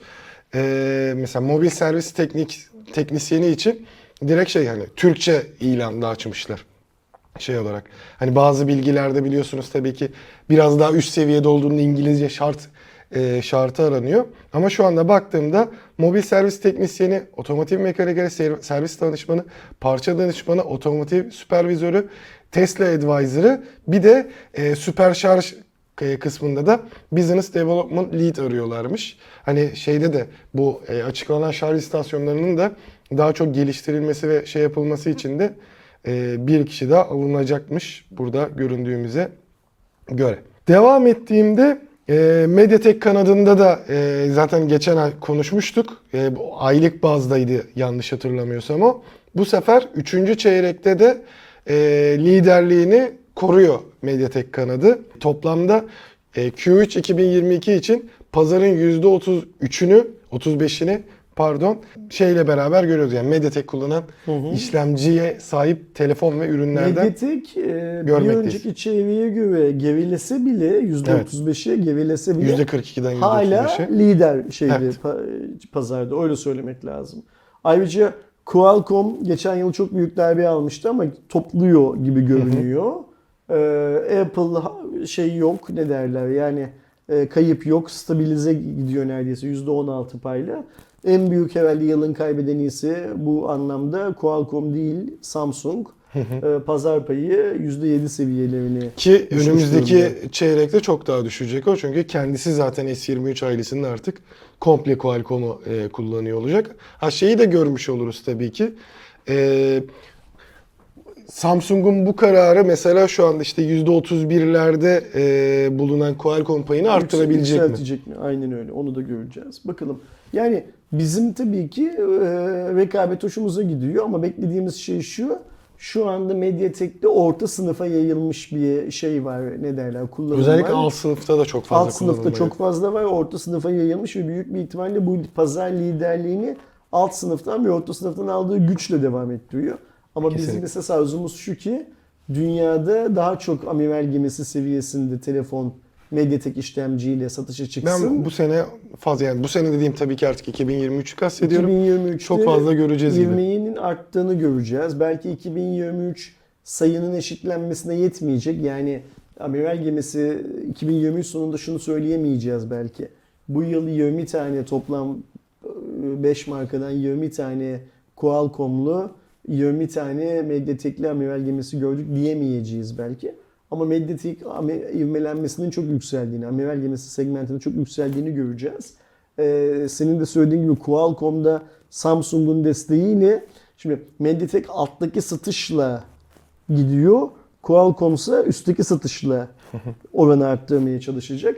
Bir yerde dengelenecekler. Bakalım o dengelendikleri yerde daha iyi sonuçları alan iyi üst seviye işlemci Mediatek mi olacak?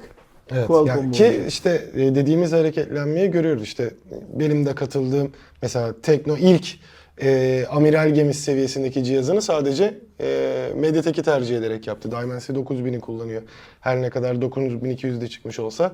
Oppo katlanabilir cihazında Flip dediğimiz e, formdaki yani aslında tam bir katlanabilir telefon formundaki cihazını yine Dimensity tercih ederek yaptı. Bunun gibi gelişmeler görüyoruz. Bakalım 2023'te bu sayı ne kadar artacak? Ve Oppo, Tekno filan tabii ki adetsel anlamda e, çok büyük adetlere ulaşabilen markalar değiller. Yani Mediatek ne yapıp ne edip Samsung'la e, ve Xiaomi ile, Xiaomi ile zaten yapıyor, Xiaomi ile daha çok Samsung'la da Ama iş yapar hale gelmesi Tabii. gerekiyor. Yani şey durumu da var. Ee, genelde mesela bunu Formula 1'de düşündüğümüzde özellikle böyle yağmurdan kuruya kuruyadan yağmura geçiş durumlarında genellikle alt sıralardaki takımlardan biri o hamleyi erken yapar. Yani yağmur yağmaya başlar ama hala daha sürülebiliyordur. Onlar geçiş lastiğine geçer. Üstteki işte Ferrari'si, Red Bull'u, Mercedes'te hemen ona bakar. Onun tur sürelerinde iyileşme var mı? Varsa hemen onlar da o hamleyi yapmaya çalışırlar. Bu da işte şu anda Tekno'nun, Oppo'nun bunu yapması cihazlardaki performans ve herhangi bir sıkıntı olmaması durumunda e, sallıyorum Xiaomi'nin de diğerlerinin de Aa biz bunu tercih edebiliriz kıvamına getirebilir. Hızlandıracaktır. Laf Tekno'nun açılmışken bugünün taze haberlerinden bir tanesini şey yapalım. Basın bülteni geldi. Ben de sosyal medyada paylaştım. Tekno Türkiye'nin marka yüzü sanatçı Kenan Doğulu olmuş. Ee, yani biz geçmişte bunu işte Oppo'da görmüştük. İlk önce Sıla'yla sonra Acun'laydı değil mi? Ee, ardından da Tekno'dan Kenan Doğulu'yla bir çalışma yapıldığını şey yapıyoruz, görüyoruz. Ee, ben tabii bu tarz hikayeleri komik olarak şey yapıyorum, ne derler, yorumluyorum ama e, Infinix'in yaptığı gibi PUBG oynayan bir kız çocuğuna bir şeyler yapmaktansa e, Kenan Doğulu gibi bir adama bir, bir adamı e, marka yüzü olarak açıklamak, belirlemek herhalde daha mantıklı bir iştir diye de düşünüyorum bir yandan. Yani. Ee, Twitter konusuna geldiğimizde e, bu hafta gerçekten hani e, Haftalık Twitter bülteni Evet. değil mi? ya Musk'ın iyice bir sıkıldığını da garip garip şeyler yaptığını da görüyoruz. Bunlardan bir tanesi mesela e, Twitter kendi destek hesabından, resmi hesabından e, diğer sitelere yönlendirme yapılan paylaşımları engelleyeceğini ve e, buna dedike sayfalarında kapatılacağını e, vurgulamıştı. Çünkü evet biliyorsunuz şu herkesin ta- haliyle hem Instagram'ı hem Facebook'u işte TikTok'u vesaire var. Ve bunlar kendi içerilerinde paylaşım e, yapabiliyorsun. Sen TikTok'tan bir şey paylaştığında Twitter'dan bunu duyurmak istiyorsun ya da YouTube'dan bir içerik Ya paylaştığında. da tam tersi de var. Şey Tabii anlamında. ki. Ama genel gördüğümüz oran şu ki insanlar başka platformlarda yaptıkları paylaşımları Twitter'dan duyurmayı daha çok tercih ediyorlar. Yani diğer platformlarda attıkları tweet'i paylaşmak yerine Twitter'da diğer platformları paylaşıyor. Ve Musk'ın bu hareketi de aslında bizim benim burada çok Özellikle uzun Instagram beri- paylaşımları çok otomatik paylaşanlar var. benim burada çok uzun zamandan beri söylediğim o verilen parayı geriye alabilmek için yaptığı aksiyonlardan birisi. Biz yakın zamanda şunu göreceğiz büyük bir ihtimalle. Bu link paylaşımı gerçekten yasaklanacak ama parayı verirsen Zaten link tam olarak- izin verilecek hale Aynen. alacak durum. Yani e, özellikle büyük ihtimalle şeyi de etkileyecek mi? Şu an için tabii ki ilk çıkan şeylerde Facebook, Instagram, Mastodon, Nost, e, Post, Tribal ve Truth Social'dan yapılan şeylerin engelleneceği olmuştu. Ama e, bir anda tepkiler artınca bu sefer Elon Musk kendi hesabından e, bu adımı geri aldıklarını e, resmi şekilde duyurdu. Sonradan bu bilginin ya tabii ki bu geri adım bir daha gelmeyecek anlamına mı geliyor yoksa biz bunu Şimdi bir düzenleyelim anlamına mı Musk- geliyor onu bilmiyoruz. Twitter'da bir ajan provokatör olarak çalışıyor aslında. Yani insanları bir şeyleri provoke etmekle uğraşıyor. Şimdi bak Musk Twitter'ı satın aldım diyor ya. Twitter'ı satın alınan paranın içinde Musk'ın kendi cebinden çıkartıp verdiği para o kadar az ki. Esas parayı kim verdi Musk Twitter'ı alırken? Binance'in sahibi CZ ile Oracle'ın sahibi Larry'di galiba. O verdiler esas parayı. Ve listede tabii ki Amerika şeffaf bir ülke olduğu için buna açıklamak zorundalar. Listede o kadar çok şey var ki ne derler e, isim var ki. Şimdi e, Twitter'ın el değiştirme operasyonu ben bunu bir iki hafta önce bir ay önce falan burada söylemiştim Cuma raporunda. Büyük bir ihtimalle Trump'ın hesabı kapatıldığı zaman kararı alınmıştı bunun dedim. Nitekim Trump'ın hesabı hemen açıldı. Dünya Kupası'nın finallerini Musk'la Trump'ın damadının yan yana el ele kol kola izlediklerini gördük filan. Yani Musk şu verilen 44 milyar dolar mıydı toplam para? 44 Galiba milyar şey. doları bir an önce dünya insanlarından tahsil edebilmek üzere çalışıyor. Çünkü bir an önce o paranın senin benim cebimizden çıkıp tekrar Oracle'ın sahibinin, tekrar Binance'ın sahibinin filan cebine geriye dönmesi lazım. Yani hani ROI diyorlar ya başa baş noktasına gelmesi lazım bu hesabın. Ve başa baş noktasına geldiği zaman kar ne olacak? Elde bir Twitter kar olarak kalacak. O Twitter hangi amaçla kullanılacak? Trump'ın seçimlerde daha kuvvetli olması için, Binance'in tüm dünyadaki kripto para sistemleri üzerinde aynen CZ'nin geçenlerde yaptığı operasyon gibi operasyonlarının daha temiz gösterilebilmesi için, Tesla'nın dünyadaki tüm elektrikli araçlardan daha iyisi olduğu, SpaceX'in dünyanın her ülkesiyle diktatör olsun ya da olmasın eğer uzaya bir şey göndermek istiyorsa parası karşılığında hizmet vermesinin normal bir işmiş gibi kullanılabilmesi için. Yarın öbür gün Amerika'da ya da dünyanın her yerindeki herhangi bir belediyenin t, t, Musk'ın oluşturduğu şu aşağıdan giden tüp sistemini almaması sonucunda neleri kaybettiğinin dünya halklarına çok çok daha iyi anlatılabilmesi için kullanılabilecek bir tetikçi mekanizması haline getirilmesi için. Nevenin? Twitter'ın. Musk'ın şu anda yaptığı tek şey bu aslında. Evet. Bir iş planı var adamın. Yapılacaklar listesi var ve tek tek checkbox atıyor. Ama en tepedeki şey şu. En kısa zamanda başa baş noktasına gelelim. Bugüne kadar Twitter yönetiminin kazanamadığı parayı hemen kazanalım. Ve bunu yaparken de ne kadar saçma sapan işler yaptığımızın hiçbir önemi yok. Yani her şey Mavi- paraya mavi tık verelim, link paylaşandan 10 sent, paylaşmayandan 1 sent alalım filan filan. Tek derdimiz bu. Diğer platformları yasaklayalım. Dert değil, yasaklayalım. Bu sabah da ne oldu? Başka bir şey daha eklediler. Ee, bu sabahta şimdi de artık verileri bu sabah yani biz uyanınca. e, erişim verilerinin e, görülebildiği ortaya çıktı. Daha doğrusu paylaşıldı. Twitter'ın bundan yaklaşık 2 yıl önce falan hayata soktuğu bir analitik sistemi vardı. Analitik sisteminde ne oluyordu? Herkes kendi hesabının aylık, günlük filan dökümlerini orada görebiliyordu. Mesela bugüne kadar attığı en popüler tweet hangisi, en çok kim kendi Arşivi indirebiliyordu. en, en, iletişim kurmuş filan filan gibi verileri gösteriyordu.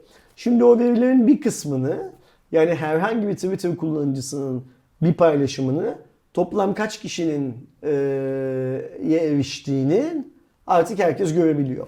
Ve Musk bunu Twitter'ı e, şeffaflaştırma eylemlerinin bir parçası olarak şey yapıyor ne derler satıyor dünyaya. E, bu kötü bir şey mi? Hayır bence çok güzel bir şey.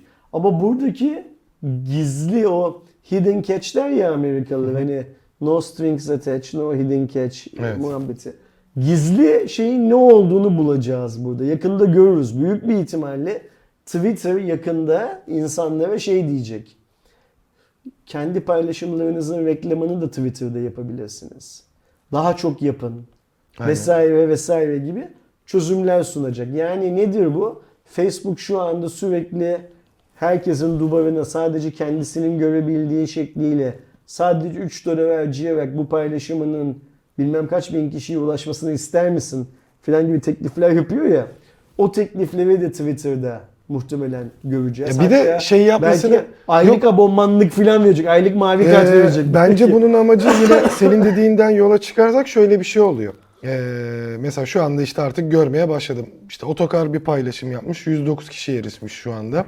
İşte BBC News Türkçe'nin paylaştığı bir Twitter paylaşımları görüntü. Bu haberi şeydi 684 kişi erişmiş. Burada şey de oluyor. Ee, bir markanın, bir işte portalın, bir şeyin ne kadar kişiye eriştiğini herkesin açık hale getirdiği için daha fazla kişiye erişmiş gibi göstermek için tek yolu da Twitter'a reklam vermek. Orada onu birazcık gaza getirmeye çalışıyor. Çünkü bir bakacak, aa bu sayfa bu kadarcık kişiye mi erişiyormuş? Bırak Özellikle çok fazla haber sayfaları Böyle türedi ya. O da onu dediğin yani kendisinin para kazanmasını sağlayacak hikayeyi dürtüyor.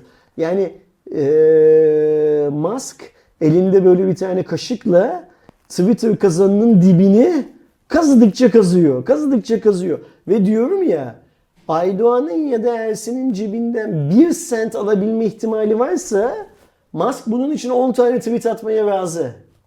Çünkü niye?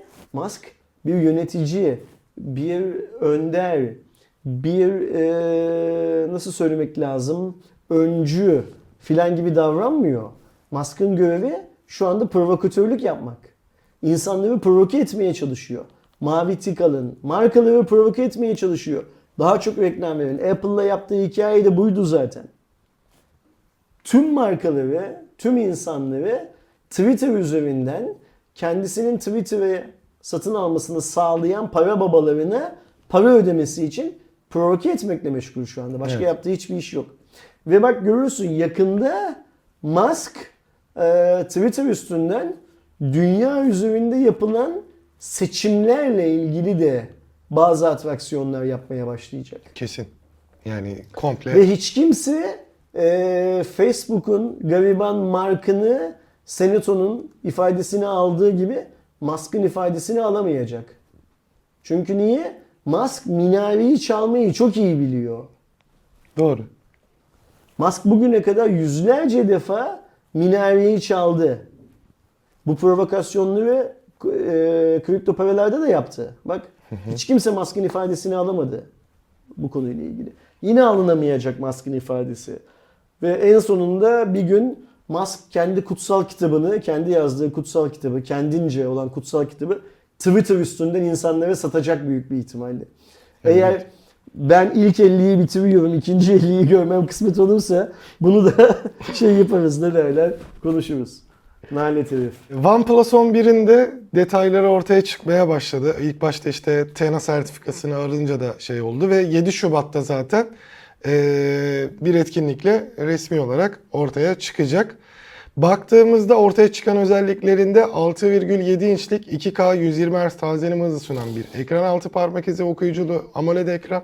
Android 13 tabii ki haliyle CoreOS 13 ile beraber gelecek. 8 Gen 2 Allah'ın emri 16 GB'a kadar RAM, 512 GB'a kadar depolama alanı. Bunun tabii ki işte 828 vesaire gibi versiyonları da olacak.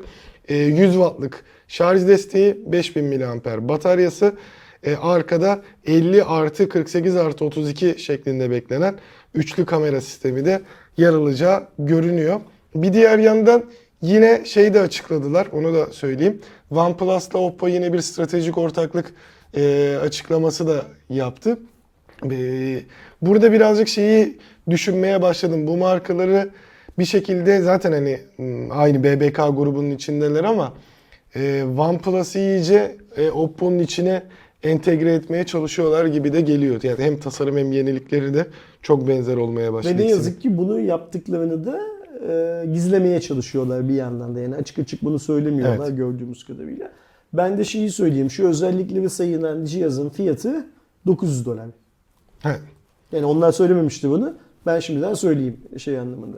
Ya önceden ya o şey de kalmadı işte. Ee, hatta dün ofiste konuştuk. Hani o OnePlus'ın power user e, şeyi yani uygun fiyatlı olup e, insanların fazlasıyla ilgini çeken işte gereksiz tasarım vesaire detaylarına kasılmadan geliştiricilerin ya da meraklıların o yenilikleri deneyebildiği cihazdan çok artık farklı bir Bunun segmente Oppo döndü. versiyonu Find X olanın fiyatı da 1100 dolar olacak. Orada büyük ihtimalle kamerada bir iki yenilik olacak. İşte tasarımda bir iki yenilik olacak. Onu da söylemiş olalım.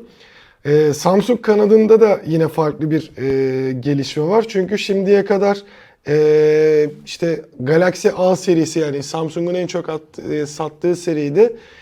4 nesli diyebileceğimiz 14, 24, 54, 34, 74 gibi cihazlar ortaya çıkarken 74 ile alakalı en ufak bir şey yok ve zaten daha önce de böyle ufak tefek sızıntılar vardı. Samsung'un A serisini 70'i kenara bırakma ya da işte belki farklı bir formada e, çevirme gibi bir durumu olabileceği söyleniyordu. Şimdiye kadar 54'ten 14'ten sızıntılar ve birçok nokta görsek de A74'ten ses yok. Ya bence bu doğru öykü. Çünkü şöyle bir şey var. Ee, Samsung son iki jenerasyondur. Yani 50'lere 5'ten 50'ye geçtikleri günden beri o kadar dengeli e, A50 seviyesi çıkartıyor ki 70'e ihtiyaç kalmıyor bence dünyanın hiçbir yerinde. Zaten bence sat e, şey A serisinin de e, en az satanı hatta belki de bilmiyorum oranı sadece benim tahminim. Samsung'un en az sattığı telefonlar da 70 serileri olabilir. Muhtemelen. Çünkü amiral gemiye yakın bir şey yapıyor. Fiyat da yaklaşıyor. Ama 50 serisi o kadar alınabilir forma geçiyor ki bir de onlar sonradan bir esini mesini getirip bazı şeyleri de güncelliyorlar. 70 komple Şimdi burada patates oluyor. iki şey var aslında. Birincisi Samsung A70'i üretmeyi durdurursa bu Qualcomm için kötü bir şey olabilir. Biraz önce konuştuk çünkü hani o şeyde. Ee, bu arada ben bunun sebebini farklı açıdan da düşünüyorum. Çünkü A70'in tam karşısına koyduğu bir cihazlar da var, SI'ler var. SI ile A70'ler çok benzer cihazlar benzer oluyor. cihazlar haklısın. Bence amacı A70'i A serisinden koparıp SI ile ya da belki Lite de der, bir şey de der. S serisine bir tane daha şey ekleyerek o segmente ayırmak Olabilir. istiyor. A70'in e, end of life yapmasının bir başka şeyi de şu. E, mua- benzer Xiaomi cihazları rakipsiz kılacak. Bir başka kötülüğü de o olacak. Yani çünkü şu anda e, aslında bu A70'in, S'lerin ya da işte Lite'ların e, S seviyesindeki cihazlardan bahsediyorum. E, e, ikinci sınıf S seviyesi cihazların esas görevi Xiaomi'nin Orta seviye proları. cihazlarındaki şeyi kırmak. E, talebi kırmak Evet. aslında. Orada da bir saf boşaltmış olacak. Ama büyük bir ihtimalle o A70 ile boşalttığı safı A50 türeviyle çok iyi dolduracak orada. Ve böylece e, hani yine e, A seviyesi onun için en çok satan e, seviye olmaya devam edecek. Şunu da unutmamak lazım. Kısa bir süre önce biz Samsung'un bu yıl kimsenin amiral gemisi formasında beğenmediği Exynos işlemcilerini A seviyesinde kullanabileceğinin haberini de paylaştık. Yani şunu söylemeye çalışıyorum. Ee, S seviyesinde kullanıldığı zaman bize çok şey vaat etmeyen, e, bir şey vaat etmeyen Exynos'un yeni A50 türevinde kullanılması durumunda aslında biz elimize gerçek anlamda bir uygun fiyata amiral gemisi cihaz almış olacağız Aydoğan. Evet. Bu ne anlamına geliyor?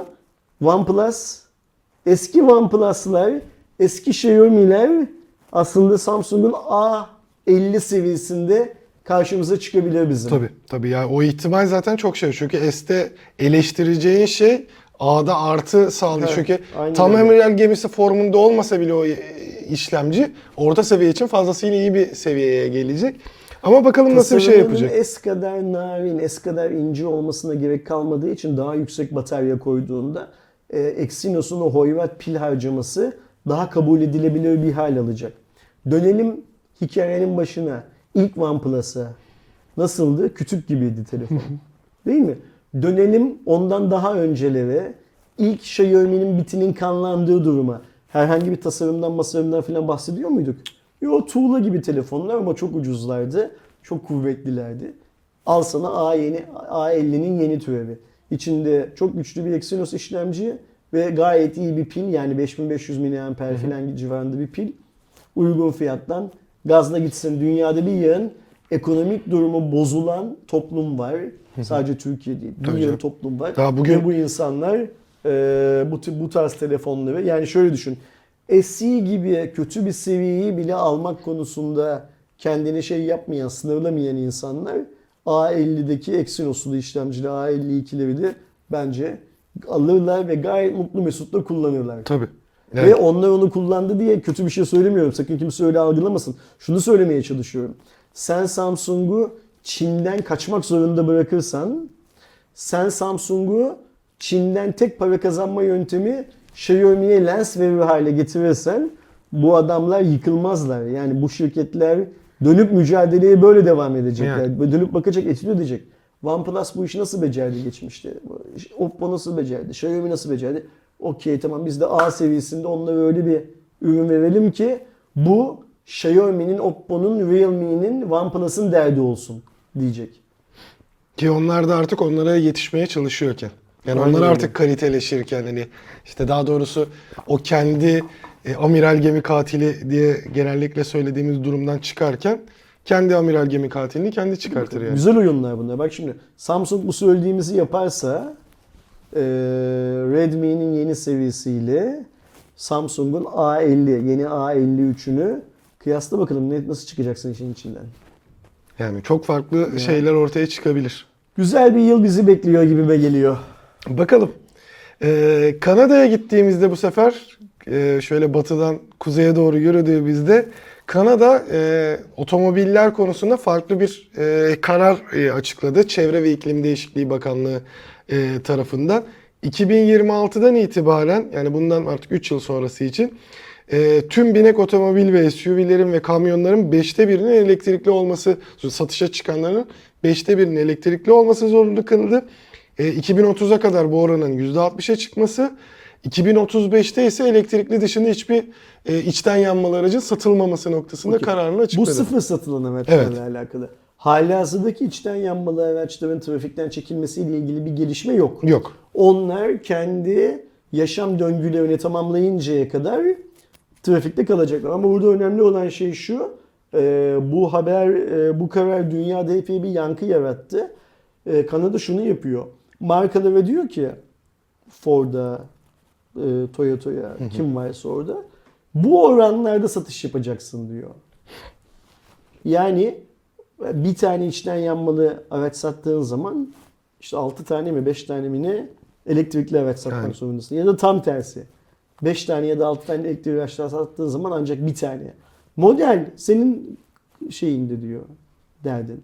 O model mi satmışsın bu model ben ona bakmam diyor. Ben yıl sonunda Kanada'da senin toplamda yaptığın satışın bu parametre Ya da- şeye, parametreye uyup uymadığına bakarım diyor. Ee, ya da şöyle de uygulayabilir.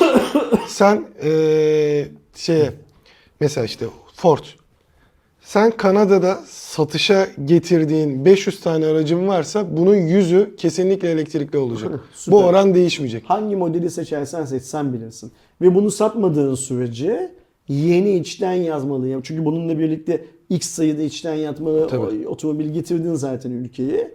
Bu elektrikleri ve satmadığın sürece yeni içten yanmalı otomobil Piyasada satın şey alınabilir. yapamazsın. Ee, yani insanlar da mesela diyelim e, ne bileyim işte ben Peugeot 2008 almaya geldim diyen birine de belli bir süre sonra şey durumu kalacak.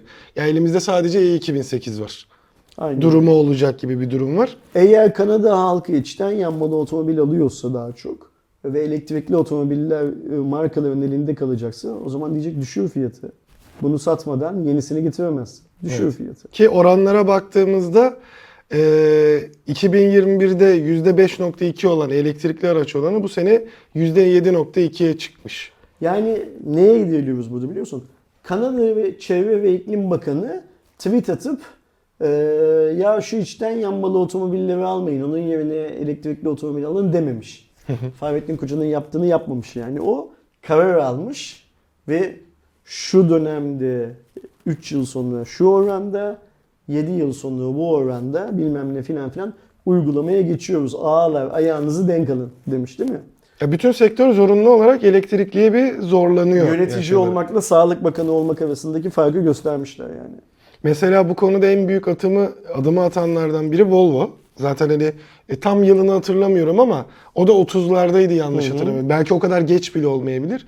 Sonrasında bütün serisini elektrikliye çevireceğini açık açık söyledi. Zaten şu anda bütün araçlarının hibrit ya da elektrikli versiyonları var. Yani piyasaya çok fazla Ayrıca Volvo çıkmaya başladı. açıkladı. Ee, hız limitini de kendisi açıkladı. Evet 180'den yukarıya zaten çıkmayacağını o içten yanmalı falan filan fark etmeksizin yapıyor. Bir diğer yandan sadece şey değil Volvo Trucks olarak da bildiğimiz tırlarında da elektrikli versiyonlarını ortaya çıkarmaya başladı. Hani e, belli bir süre sonra anladığımız kadarıyla e, bu olay zorunlu hale gelecek. Avrupa'nın da belli başlı düzenlenmeleri var. Hatta e, Fransa'daydı galiba işte şehir içine girme noktasında belli başlı böyle standartlar geliyor. Göreceğiz bakalım. E, oyun kısmına geldiğimizde bu sefer almamda farklı bir sebep var. Normalde ben hep e, Steam indirimleri geldiğinde işte indirimler geldi bir göz atın falan diyorduk. E, ve bizim seninle en çok konuştuğumuz şeylerden biri de alacak oyun kalmadı durumu oldu. Şimdi e, kış indirimleri başladı. E, onu e, söylemiş olayım. Dün akşam 9'da başladı. 5 Ocak akşam 9'a kadar Steam'deki kış indirimleri devam edecek ama bu söylediğim fiyatlar indirimli fiyatlar olduğunu söyleyeyim. Örneğin God of War biliyorsunuz PC'ye de çıktı. %40 indirimli 197 lira 40 kuruş. Days Gone yine PlayStation tarafında sevilen oyunlardan %67 ile 108 lira 57 kuruş. Yeni çıkan FIFA 23 %60 indirimli 279 lira 99 kuruş. Forza e, Horizon 5 ki bunu aslında gidip e, Game Pass'iniz varsa zaten oradan oynayabilirsiniz ama elinizde olsun istiyorsanız 390 lira. Cyberpunk 2077 125 liraya düştü. Yani düşmüş fiyatları bile artık hani böyle 80'e 90'a sayardık. Yine o fiyata düşenler var. Örneğin merak edenler için e, yaşları daha küçük olan arkadaşlar Crysis serisinin remaster versiyonunu 50 liraya mı ne alabiliyorlar. En azından oyunları oynamamışlarsa işte Türk kardeşlerin kurduğu firmadan falan hareketle oynayabilirler. Böyle durumlar var ama inmiş hali bile artık 100 lira üzerine çıktı. 50 tutulur AAA dediğimiz oyunlar 1000 lira seviyelerinde durumu olduğunu da vurgulamak için eee, paylaştım. Epic'te de bu arada Fallout serisi var. Yani Fallout'un 1-2 oyunu ücretsiz olarak yapılıyor. Hiç girmemiş olanlar için çok güzel fırsat. Geçiniz. Çok para. Yani e, Ajans Press de enleri açıkladı. Biliyorsunuz aslında e, duyuyorlardır. Hani Türkiye'deki en büyük şeylerden biri denebilir Medya aslında. analiz, analiz ve raporlama şirketi. Ya genellikle bizler değil de medya e, firmalarının yani basının kullandığı bir sistem diyebiliriz Ajans Press için. O da Türkiye'nin Ajans Press medyayı takip eden ve raporlayan bir şirket. Yani mesela sen Büyük firmaların vesaire. Hardware Plus olarak biz gidiyoruz Ajans Press'e diyoruz ki bizim için Türkiye'deki tüm radyolar ya da yerel radyolar ya da sadece İstanbul'da yayın yapan radyolar ve bu bağlamda gazeteler, televizyonlar, internet siteleri filan filan gibi yerlerde işte Ersin Akman, Aydoğan Aydoğan, Hardware Plus, HVP, attım Samsung, Apple, teknoloji filan gibi kelimelerin geçtiği tüm haberleri her gün her an düzenli olarak bize raporla diyoruz. Bu iş için de Ajans Press'e bir para veriyoruz. Yani hani bizim o ba- bazen cuma raporlarında geçmişte Samsung'la ilgili özellikle söylediğimiz bazı raporlamaları yapıyorlar. Bazı raporlamaları artık te- te- e, talep ediyorlar ajanslardan dediğimiz raporlamaların bir kısmını ve ona benzer başka raporlamaları da yapan bir şirket. Bunu Türkiye'de Ajans Press'le birlikte yapan birçok şirket var. Farklı medyalar bazında. Sırf radyoyu, sırf televizyonu, sırf yerel basını, sırf internet sitelerini, sırf sosyal medyayı filan bir de Ajans Press gibi toptan Bir de bu işi galiba ilk yapan Sanırım şeydi. ilk yapan ve en büyüğü haklısın. Hı hı. E, o da yani sonuçta bu bütün dataları sürekli takip ettiği için 2022 boy, yılı boyunca en çok konuşulan olayları derlediği bir şey yaptı. Videosu da var. Ajans Press'in YouTube kanalından bakabilirsiniz. Orada farklı farklı kategoriler vardı ama ben direkt e, örnek olarak en fazla haber içeriğine ulaşılan yani bu sene Türkiye'de en çok araştırılan haberleri e, seçtim.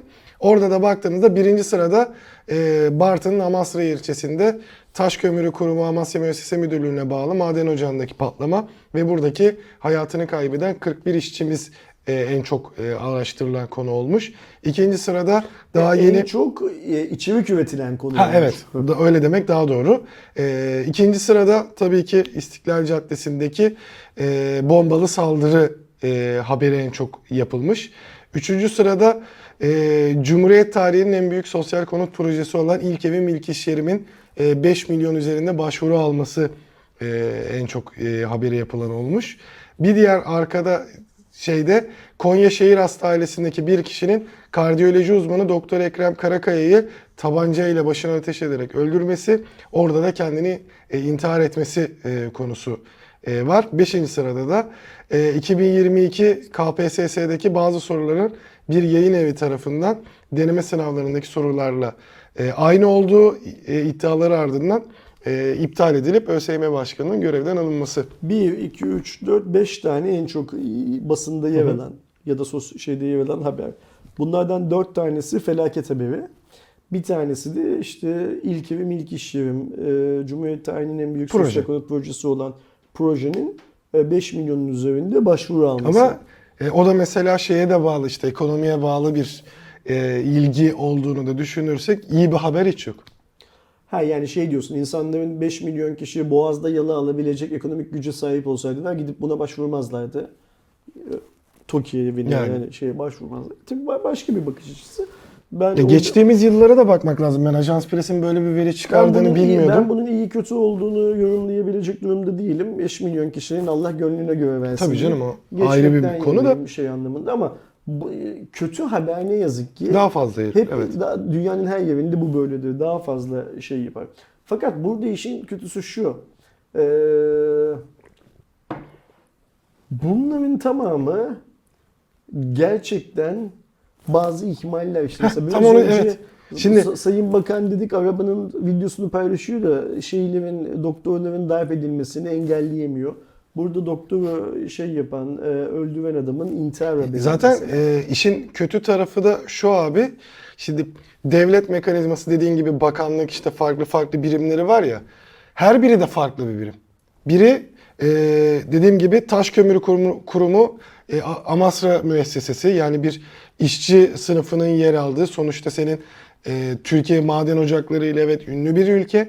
Bunun e, korumasını yapamadığını anlıyorsun ki zaten 2-3 senede bir bir maden ocağımız patlıyor. İkinci sırada bombalı saldırı var. Bir emniyet Terör açığı eylemi. diyebiliriz. Terör eylemi. E, üçüncü sırada e, TOKİ'nin ya da işte e, şey- Çevre ve Şehircilik Bakanlığı'nın yaptığı bir proje var. Yapmak zorunda olduğu bir proje var. Çünkü insanlar ev alamıyor. Hemen altında e, dediğimiz gibi bir e, kardiyoloji uzmanının e, vurulması var. Hastanenin içinde vurulması var şehir hastanesinde. O hastanenin güvenliğine sağlanamadığı bakanlık tarafından e, yapılamadığı görüyoruz. Diğeri de KPSS zaten ÖSYM ve MEB'i de bunun dahil edebiliriz. Eğitimle alakalı sıkıntılarımızın olduğunu net bir şekilde gösteriyor. Yani 5 farklı konuda ki bunun e, 6, 7, 8'ine 9'una baksak acaba ne çıkacak? Şimdi işte şey olması lazım. Yani biz mesela bir sonraki yıl böyle felaket haberlerini değil de e, daha farklı haberlerin bu listeye girmesini arzulamalıyız. Yani mesela atıyorum e, Türk üniversitelerinin dünya üniversite Bilmem klasmanında kaçıncı sıraya çıktı. Evet. topyekün ne kadar şey arttığını, ne derler, basamak arttığının haberini ya da e, Türkiye'nin XYZ Araştırma Enstitüsü'ndeki doktorların bilmem ne tür kanserle ilgili yaptıkları çalışmaların kaç tane hayat kurtardığıyla filan ilgili şeyleri, haberlerimiz olması lazım. Ya da atıyorum e, hükümetin işte bu yıl kimseden şey almayacağız, hmm, bilmem ne vergisi almayacağız diye Ya yaptığı şeyler falan konuşulurdu mesela. e, İşte görmek isteriz. Köyde çobanlık yapan bir gencin işte sınavda birinci olması, işte bilmem ne doktoru haline gelmesi, bir şey olması gibi böyle hani eee, yine ilgi görebilecek ama daha çok umut dolu şeyler görürken hani burada hiçbiri şey değil. kötü bir gündemimiz var. Bunu zaten sürekli konuşuyoruz. Yani Türkiye'de bu kadar kötü şeyin ve buraya sığmayan daha onlarca kötü şeyin neredeyse her gün her gün dile getirildiği filan şeyler var. Şimdi mesela şu 6 yaşındaki kız çocuğunun zoraki evlendirilmesi hikayesi yıl sonuna doğru patladığı için bu listede yok. O daha önce olsa, bir iki ay daha önce hayatımıza girse o da bu listede olacak büyük bir ihtimalle. Ama gündem çok hızlı değişiyor ve bu değişen gündemde hep böyle kötü haberler ne yazık ki gündemi şey yapıyor, e, dolduruyor. İnşallah e, Türk halkı da bir gün iyi şeylere sevinmeyi, iyi örnekler üstünden hayatını devam ettirmeyi ne derler? Kavuşur mu demek lazım? Sahip olur mu demek lazım? Ya umarım. Yani iyi, iyi temennilerle bitirelim 238. Cuma raporunu. Bakarsın bir yerlerde bir şeyler değişir ve 239. Cuma raporundan başlayarak hayatımız güzelleşmeye başlar. Aydan. Umarım. 7 gün çok uzun bir süre bir şeylerin olması için. Hep böyle bir polyanlacılık oynayıp şey yapmak lazım. Umutları e, yeşil tutmak, taze tutmak lazım. Ve umudu e, korumak lazım. Yani ölmesini engellememek lazım. Çetin Altun'un söylediği gibi enseyi şey yapmamak, karartmamak, Karartmamak kar- lazım. karartmamak lazım. Enseyi karartmak çünkü bizi çok umutsuz bir şeye e, aşamaya götürür. Hep şunu söylüyorum, yine öyle söyleyelim bitirelim. Bu cumhuriyeti kuranlar enseyi karartmadılar. Bizim şu an düştüğümüzden daha kötü durumlarda bulunmalarına rağmen enseyi karartmadılar. Biz de o yüzden enseyi karartmayıp ne yapacağımızı bilerek yola devam etmemiz gerekiyor. 239. Cuma raporunda önümüzdeki hafta yine burada kısmetse seninle birlikte oluruz. İkimizin de sağlığı yerinde olursa. Umarız. Artık yılı da bitiriyoruz yavaş yavaş. Aynen. önümüzdeki hafta bu Yılın yılın son son, cuma. cuma raporunu yapacağız. Yılın ilk cuma raporunu yaptığımızı hatırlıyorum. Bugünden bugüne. Hızla geçiyor zaman. Evet. Ee, ve e, biz de bu hızın içinde iyilikler, güzellikler aramakla yükümlüyüz aslında. Sadece senle ben değil, herkes, dünyadaki herkes. iyilikler, güzellikler aramakla yükümlüyüz. İnşallah dediğim gibi 239. Cuma raporu bu iyilik, güzellik arayışının ilk Cuma raporu olur. Umarız. Bütün dünya için. Sadece senin için değil. Sadece Hepimiz benim için. için değil. Sadece bu videoyu izleyenler için değil. Herkes için. Ama önce sağlık. Son zamanlarda yine çok fazla Covid vakası duyuyoruz. Duyuyorum. Ee, vefat edenlerin sayısında filan muazzam azalışlar olmasına rağmen bulaşı galiba şey yapamıyoruz. e, azaltamıyoruz. Ya şu an bir grip var, bir influenza var, bir Sonra covid var. yaşadığımız grip salgını bilmem ne filan filan var. Biz de hatalıyız. Birbirimizi bulaştırdık. Yeterince önlem alamadık. İş bilmem ne filan yüzünden. Ee, dikkat edelim. Hep birlikte dikkat edelim. Sağlığımıza sahip çıkalım. Sağlıktan daha önemlisi yok. Önümüzdeki hafta görüşünceye kadar kendinize iyi bakın. Hoşçakalın. Hoşçakalın.